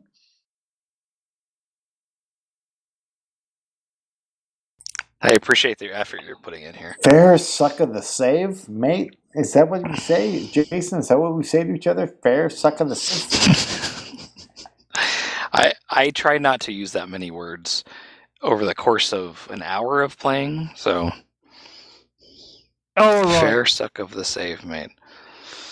That's intense. Yeah, I, I, I like our word where we say, "What the fuck."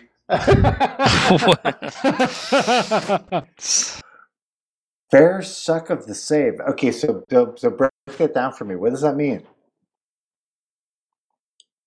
So what that what that means is that um, you've fucking done a legal move. Fucking take it back, or I'm going to take you out back and smash you one over the head.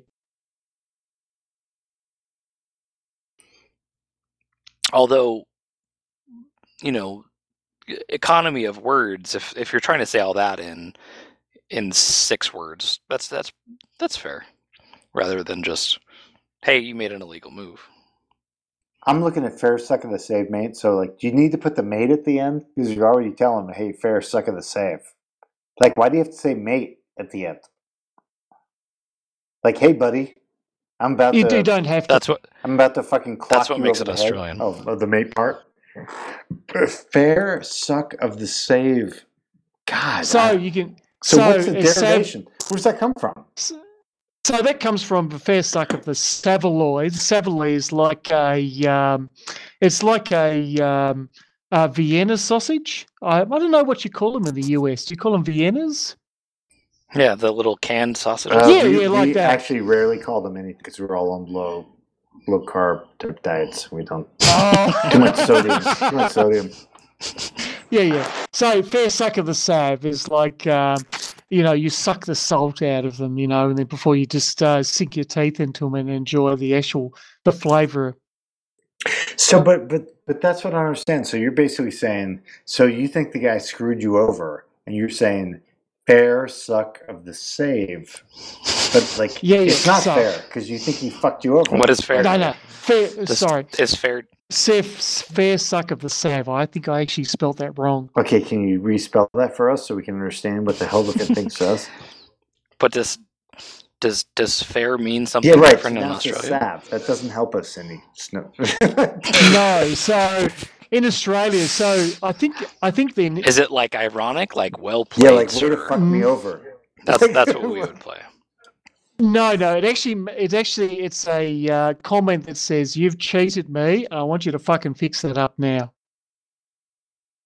Are you, are you the only person that interprets this comment this way, or is there this is, this universal? Uh, No, no, no. This is not. It's it's it's very much Australian saying. So Yeah, because the, the the Australian sayings have things like frog butts and you know, all sorts of crazy crazy shit in them. Right? Like, yeah, yeah, it does. It does. There's some there's some interesting stuff in there. It, it does. So what, I, what I'm suggesting is when you use these sayings, you need to actually um, you need to use your regional dialect to um, to really bring across the meaning. So meaning. So we have to Americanize it a little I, bit. I, Maybe? I think so. Instead of, so instead of saying exactly, so instead of saying fair suck of the sav, you you might say, you know, fair suck of the wiener, or just suck a dick. or just suck a dick. So right, you got Yeah. you suck a dick. Take back that move. Take it take it back. Fix it. Exactly, exactly, I do not approve. exactly. All right, Tony. So let me ask you a question. Do you have to use reading glasses when you play games? No, I'm I'm lucky. I only need to use glasses for driving, not actually for playing games. So God, Jason, have you gotten to the point where you have to like have glasses to play the games, or you're you're okay? No, I, I'm the same way. I'm I'm good up front, but but to drive and to really walk more than ten feet, I, I fuck. I'm like I'm 2020 everywhere else, but for reading, all straight glasses. So I have to. oh, that's that sucks. Yeah, it's I'm annoying. sorry to say that. Like I can't read anything. So- like literally, I have to give my kid the bill when they give me a bill. I'm like, what does it say? What does the bill say? Because I can't read that shit. So. Well, Okay, and it, it's only one more argument for me to not do miniature wargaming because, like, can you imagine me trying to paint shit like with the fucking Oh, yeah. vision? It's so ridiculous. Oh dear. You're wearing the the jeweler's coops Now I've got one more. or loops. I've got one more saying, Aussie oh saying my that you can use for a for AAC con. It, Okay. and I can only imagine how hard it's going to be for us to understand what the hell you're saying. But let's let's do it. Okay, so so this is it. So he's got the wobbly boots on. So he, Is that drunk? so that's He's drunk. exactly. So use that's- the saying when that- someone is really drunk. Uh, believe me, we have way worse shit we would say about people in that condition, and everyone's going to be like that. So Yeah. So I, so he, I had the wobbly boots so last he's time. got the wobbly boots on when someone's really drunk, and everyone can see there's really drunk, except for the guy who's really drunk, like Kev. Do you, do you know what the uh, do you know what the American version of that is? No, tell me that. That guy's shit faced. I like that. I like that. or we can make it we can make it British and say he's pissed. Same diff. Mm-hmm. Well, I like wobbly boots though.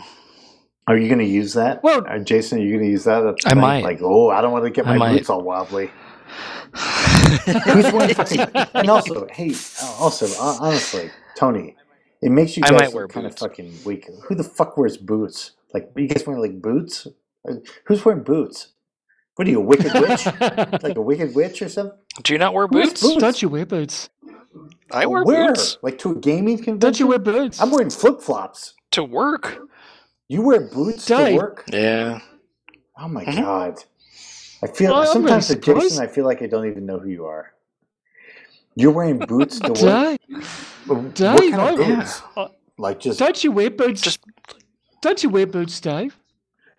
no. I wear like Columbia like shoes, like regular shoes. I don't wear boots anywhere. That's that's. I mean, Dave. I think. Um, what do you think's gonna happen? Like a I- flood? Like what's I, why boots? no, they're they're just they're, because once you break You them think in, someone's gonna attack Yeah. you and try to bend your ankles? yeah. No, no, no, no, no. I'm talking about things like Chelsea boots, Dave. You don't, you don't know what Chelsea boots are. Oh God, no! I don't want to know. This is what you should have been Gee. explaining to us. So you you you gave us all this bullshit Australian stuff. Now tell us all the secretly gay stuff that you wear that you're going to explain to us. Yeah, I'm not. I'm not. I wasn't talking about Jossie. What are Chelsea boots. I have no idea what that is. Mm. No, no, like I wear like combat boots. Yeah, no, no. So Chelsea boots are a bit like combat boots. They're ankle high, um, but uh, you just get them in various sort of different colours. But they're, uh, you know, they're made out of real leather and everything like that, and they look really cool. I think we would call that a cowboy boot. Yeah, it's probably a cowboy boot, but uh, No. in Australia they're called Chelsea boots, so which is the English derivation. Fuck the Poms. oh no, we uh, what do we call those? The ankle boots, Ankle riding boots. boots. There's there's a yeah there's an yeah. Yeah, yeah, Dave bailed. yeah. I, I'm surprised that Dave is not hip and and uh, actually more interested in, in fashion and being calm with himself. Dave was done with the Chelsea boot. Yeah.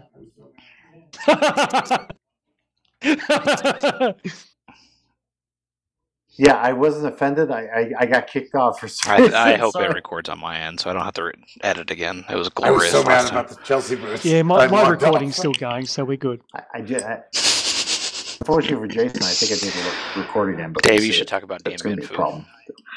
Yeah. well, Mm. We're approaching three hours. I might I might save mine for for next time.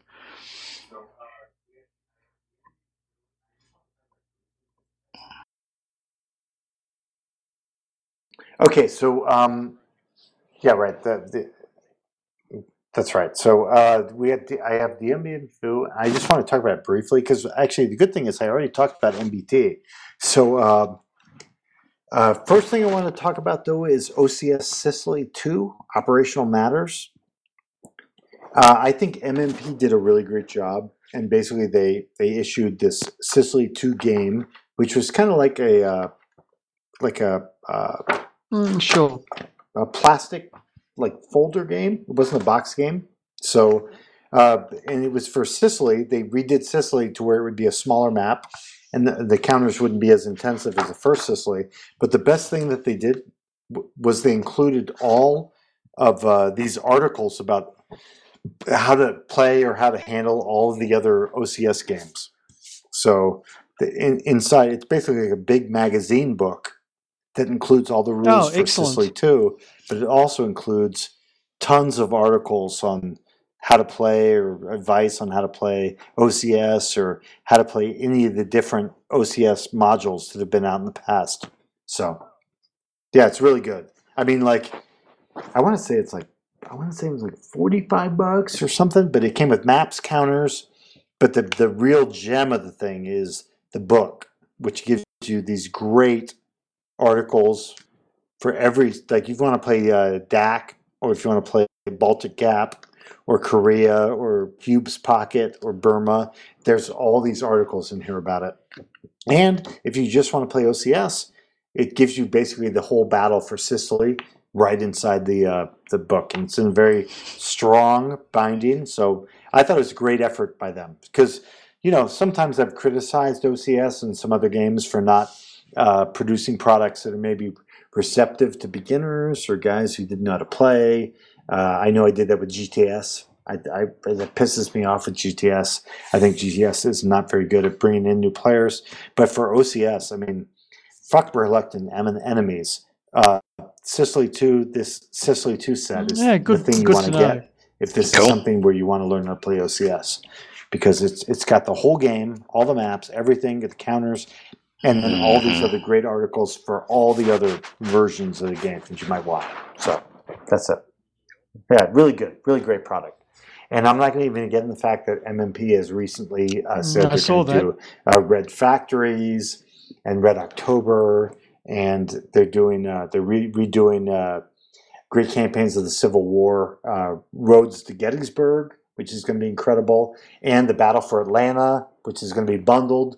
So of course, Mm. I fucking pre-ordered all True. that shit. Mm, oh. So Understand.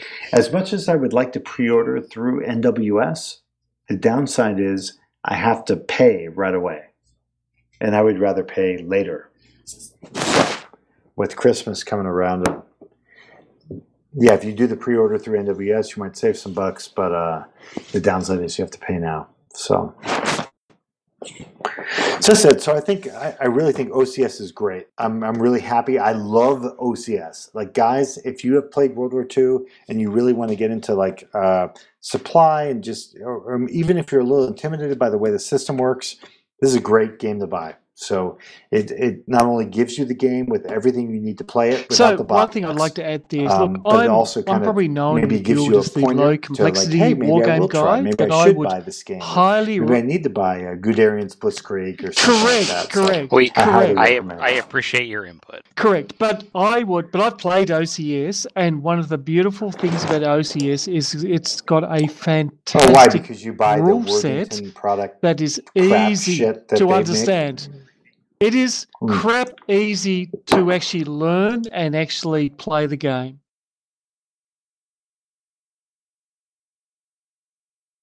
It is really it, it is really easy, right? That's right. Correct, correct, The- the correct. So the rules are so well laid out. They But- make and that's the sense. They're in game, right? logical Where order. Simple you read- in implementation, but deep in strategy. You know, where Correct, correct, and they're beautifully written. I mean, a fantastic set of rules. I, I actually think that sh- this should be the rules There's there's That never should be a any doubt template about for any war do at a game pr- at a in terms of how they're laid out.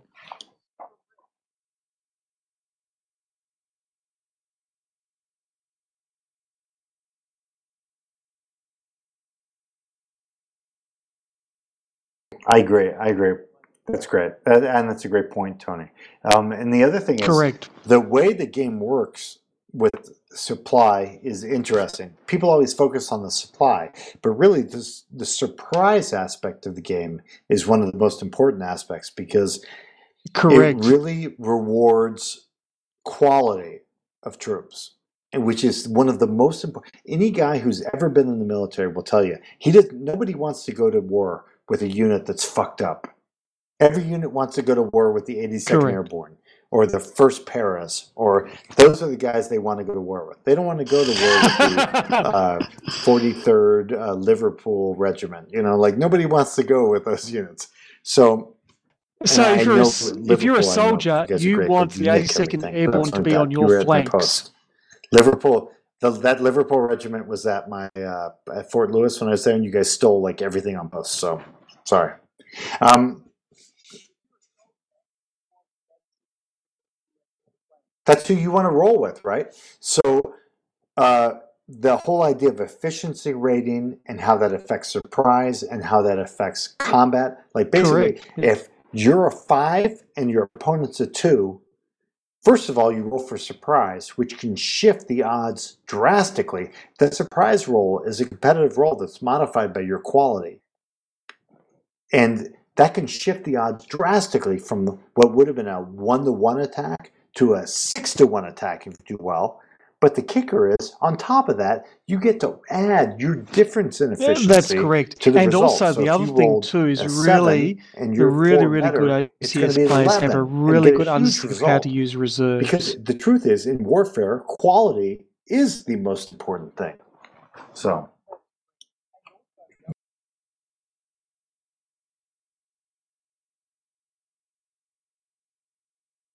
oh yeah, no, because you could tell that because I played duck in the game and I was the Soviets. It was cursed. Not not a scenario the Soviets are supposed to win, but duck basically teabagged me. If there could be a game, an OCS game where a guy gets teabagged, he Wow. teabagged me. Like he was like rolling into my own supply depots. So it was really- it using was my balls supply, deep rubbing teabagging. his taint on it, and then shoving it down my throat, killing my guy. It was brutal. It got to where I'm like, yeah, I don't think I can even do anything back.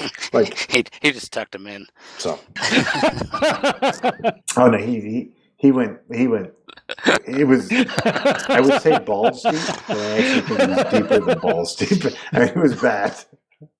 But yeah, yeah. I was bur- I was burping. I was I was burping German ass for like three months after the game. So, but he fucking totally schooled me on it. But that that's the beauty of it. Like you can, it's it's got great flexibility, beautiful game. If you haven't played OCS, get it. no, Uh, no, and so, so the, No. the argument for me was always, well, it's which no one are you gonna reluctant enemies Like, bullshit. get? Uh, I would al- before I'd always say Baltic Gap because I didn't feel like Reluctant Enemies was a very good uh, buy because it was like it's it's like in the Mid East and, but I would say now, Sicily too. I'd. I'd actually, gives you all the I'd actually recommend gives you getting whole game. Tunisia too because it's through it. it's And quite actually a balanced check, scenario. Really check it out. If you want to really see what's going on, be a big man, get Guderian's Blitzkrieg and play that shit. So that'll jump you right in. That's right, and they they up the graphics quite a bit on the map. I, I, Oh, I think great. Tunisia, the opening scenario, of Tunisia is a great I, I think Tunisia for learners. because um, where they've got all um, the- the especially if you have two two in. players who don't Uh, know the system, the problem is the map, uh, which is often bad. difficult because both but they- sides they've really the ability the to attack and improved it. defend at the same time, which I really like about Tunisia.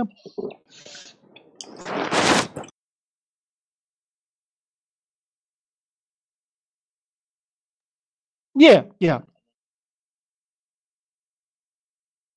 Yeah, and you've got a very strong Uh, uh, correct. allied side. Correct, correct. But uh, yeah, yeah, and that low, too. low but so action rating. yeah, I look, it's that's what they call it's interesting rating. because, like have, on, I you suppose, strong but you do, German but that's also balanced when. Monty arrives with the Eighth Army like as clean well. up. So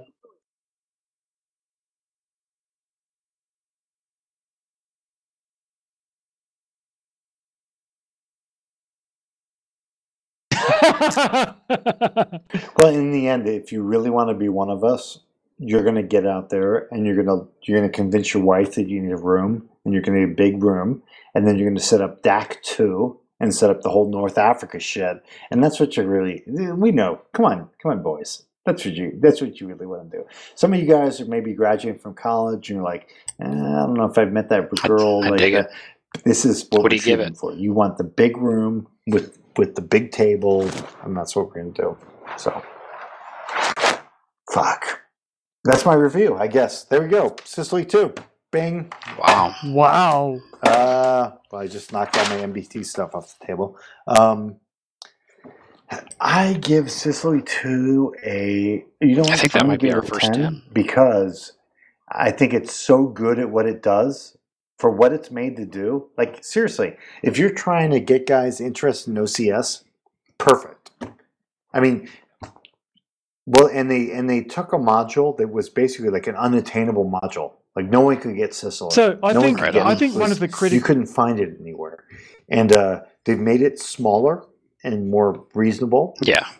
and then packed it with all the great Yeah, it's- it's not done I yet. love it. I think it's good. Now, M, M, MBT, MBT, I'm going to wait on. I Yeah, need I- to Sure. I'm explore a bit. disappointed, but from from my perspective, it that sounds like they've just uh, actually gave, uh, replicated a a little bit too much, uh, 1989 or Just 1990 rule set. Too much That's my issue. just write everyone to the right. No, I didn't because I looked at the rules and I thought, you know, these rules are worse than the Tobruk rules which I played. Yeah, it's very. and I thought, in- I'm not going to invest in this uh, game. Tony, did you play it back then?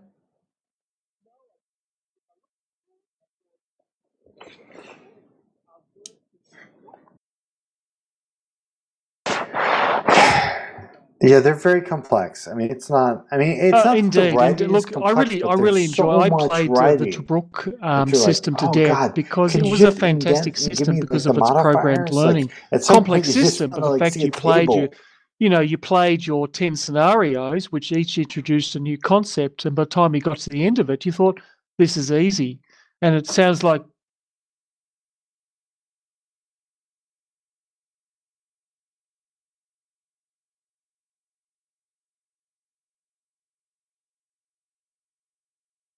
Right, eh, right. The problem with this game is that the basic game is tanks only with the basic rules, no, and that's indeed. it. So if you want to move on to advanced, you have to basically uh, read fifty-five Sorry, my, pages. my girlfriend rules. just bought some water in because I think she's concerned So- I'm drinking too much. That's a that's a problem. Good honor. Good honor. Oh, just a, just a bottle of wine because I, I have to admit something, and I, and I know bloody Jeff is going to just just school me Just on tell this. her Is she's that fine. You're fine. You're I actually, fine. I You're actually good. don't So drink how much have because of my drank since we've ketogenic diet. So um, the only time I drink is either with my girlfriend, like we have a special occasion, but this podcast is a special occasion, so I'm drinking. Indeed, it is. We appreciate your effort. Thank you, sir.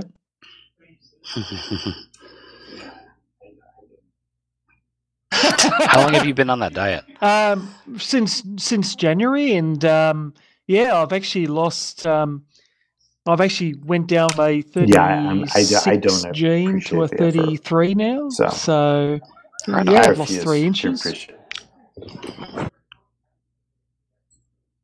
I, I could be. I could actually be lying to you. Um, that's right. That would be that would be a lot of effort. Yeah, It's, it's actually it's actually not. Yeah, but because, Tony, like, how do we because know it's that you think seventy that's percent true? fat? I You could just eat as much bacon and cream as much as I like, and other sort of fats. Yeah, it sounds. Well, that's the thing is I don't drink any booze, which which is why I'm which is which is why So- bloody so- Jeff is going to absolutely what go to town on me, which I'm really through? concerned. Sorry, Jeff. Love you, Jeff. Oh my God! I feel like you've been living the lie for the past couple months. I I know, I know. I mean, aren't you the guy? You're, no, you're always, yeah, you're that's you're right. But hey, guy like, let, let's not let the facts get in the way of a there's good anything story. You wrong with that. Let's not let the facts get in the way of a and good you, story, and you Dave. never said my drink is Indeed. a uh, is a twelve ounce bottle of water. So, uh, what I would like to do is get down to 32 inches waist size. So, in terms of health for men, it's got nothing, absolutely right. fucking got right. nothing to So, do with weight. Uh, do it's have- actually got to do with waist weight? size. So, the smaller waist size you have, the better you are. Depending on depending on what your um, on your height on your weight and height ratio. So wherever you know, if you're really really tall big guy, your weight size might be At 38 what? inches. Okay, Are we talking about weight or or waist or We're- or we're, hips? we're talking we're talking about waist. We're talking about waist. Because I, I wear a 32 pants, but I don't have a 32 waist. Well, you might be absolutely fine with that. All right. Okay. This is this is this is starting to Look, feel like a just wear different them kind low. of Look, show. if if your wife likes the muffin tops because she likes something to hold on to, Mhm. while you're doing the horizontal, Exactly. where, when you're doing the horizontal Jay, folk Jason likes dancing, a little muffin fine. top on the top. He likes a little muffin top.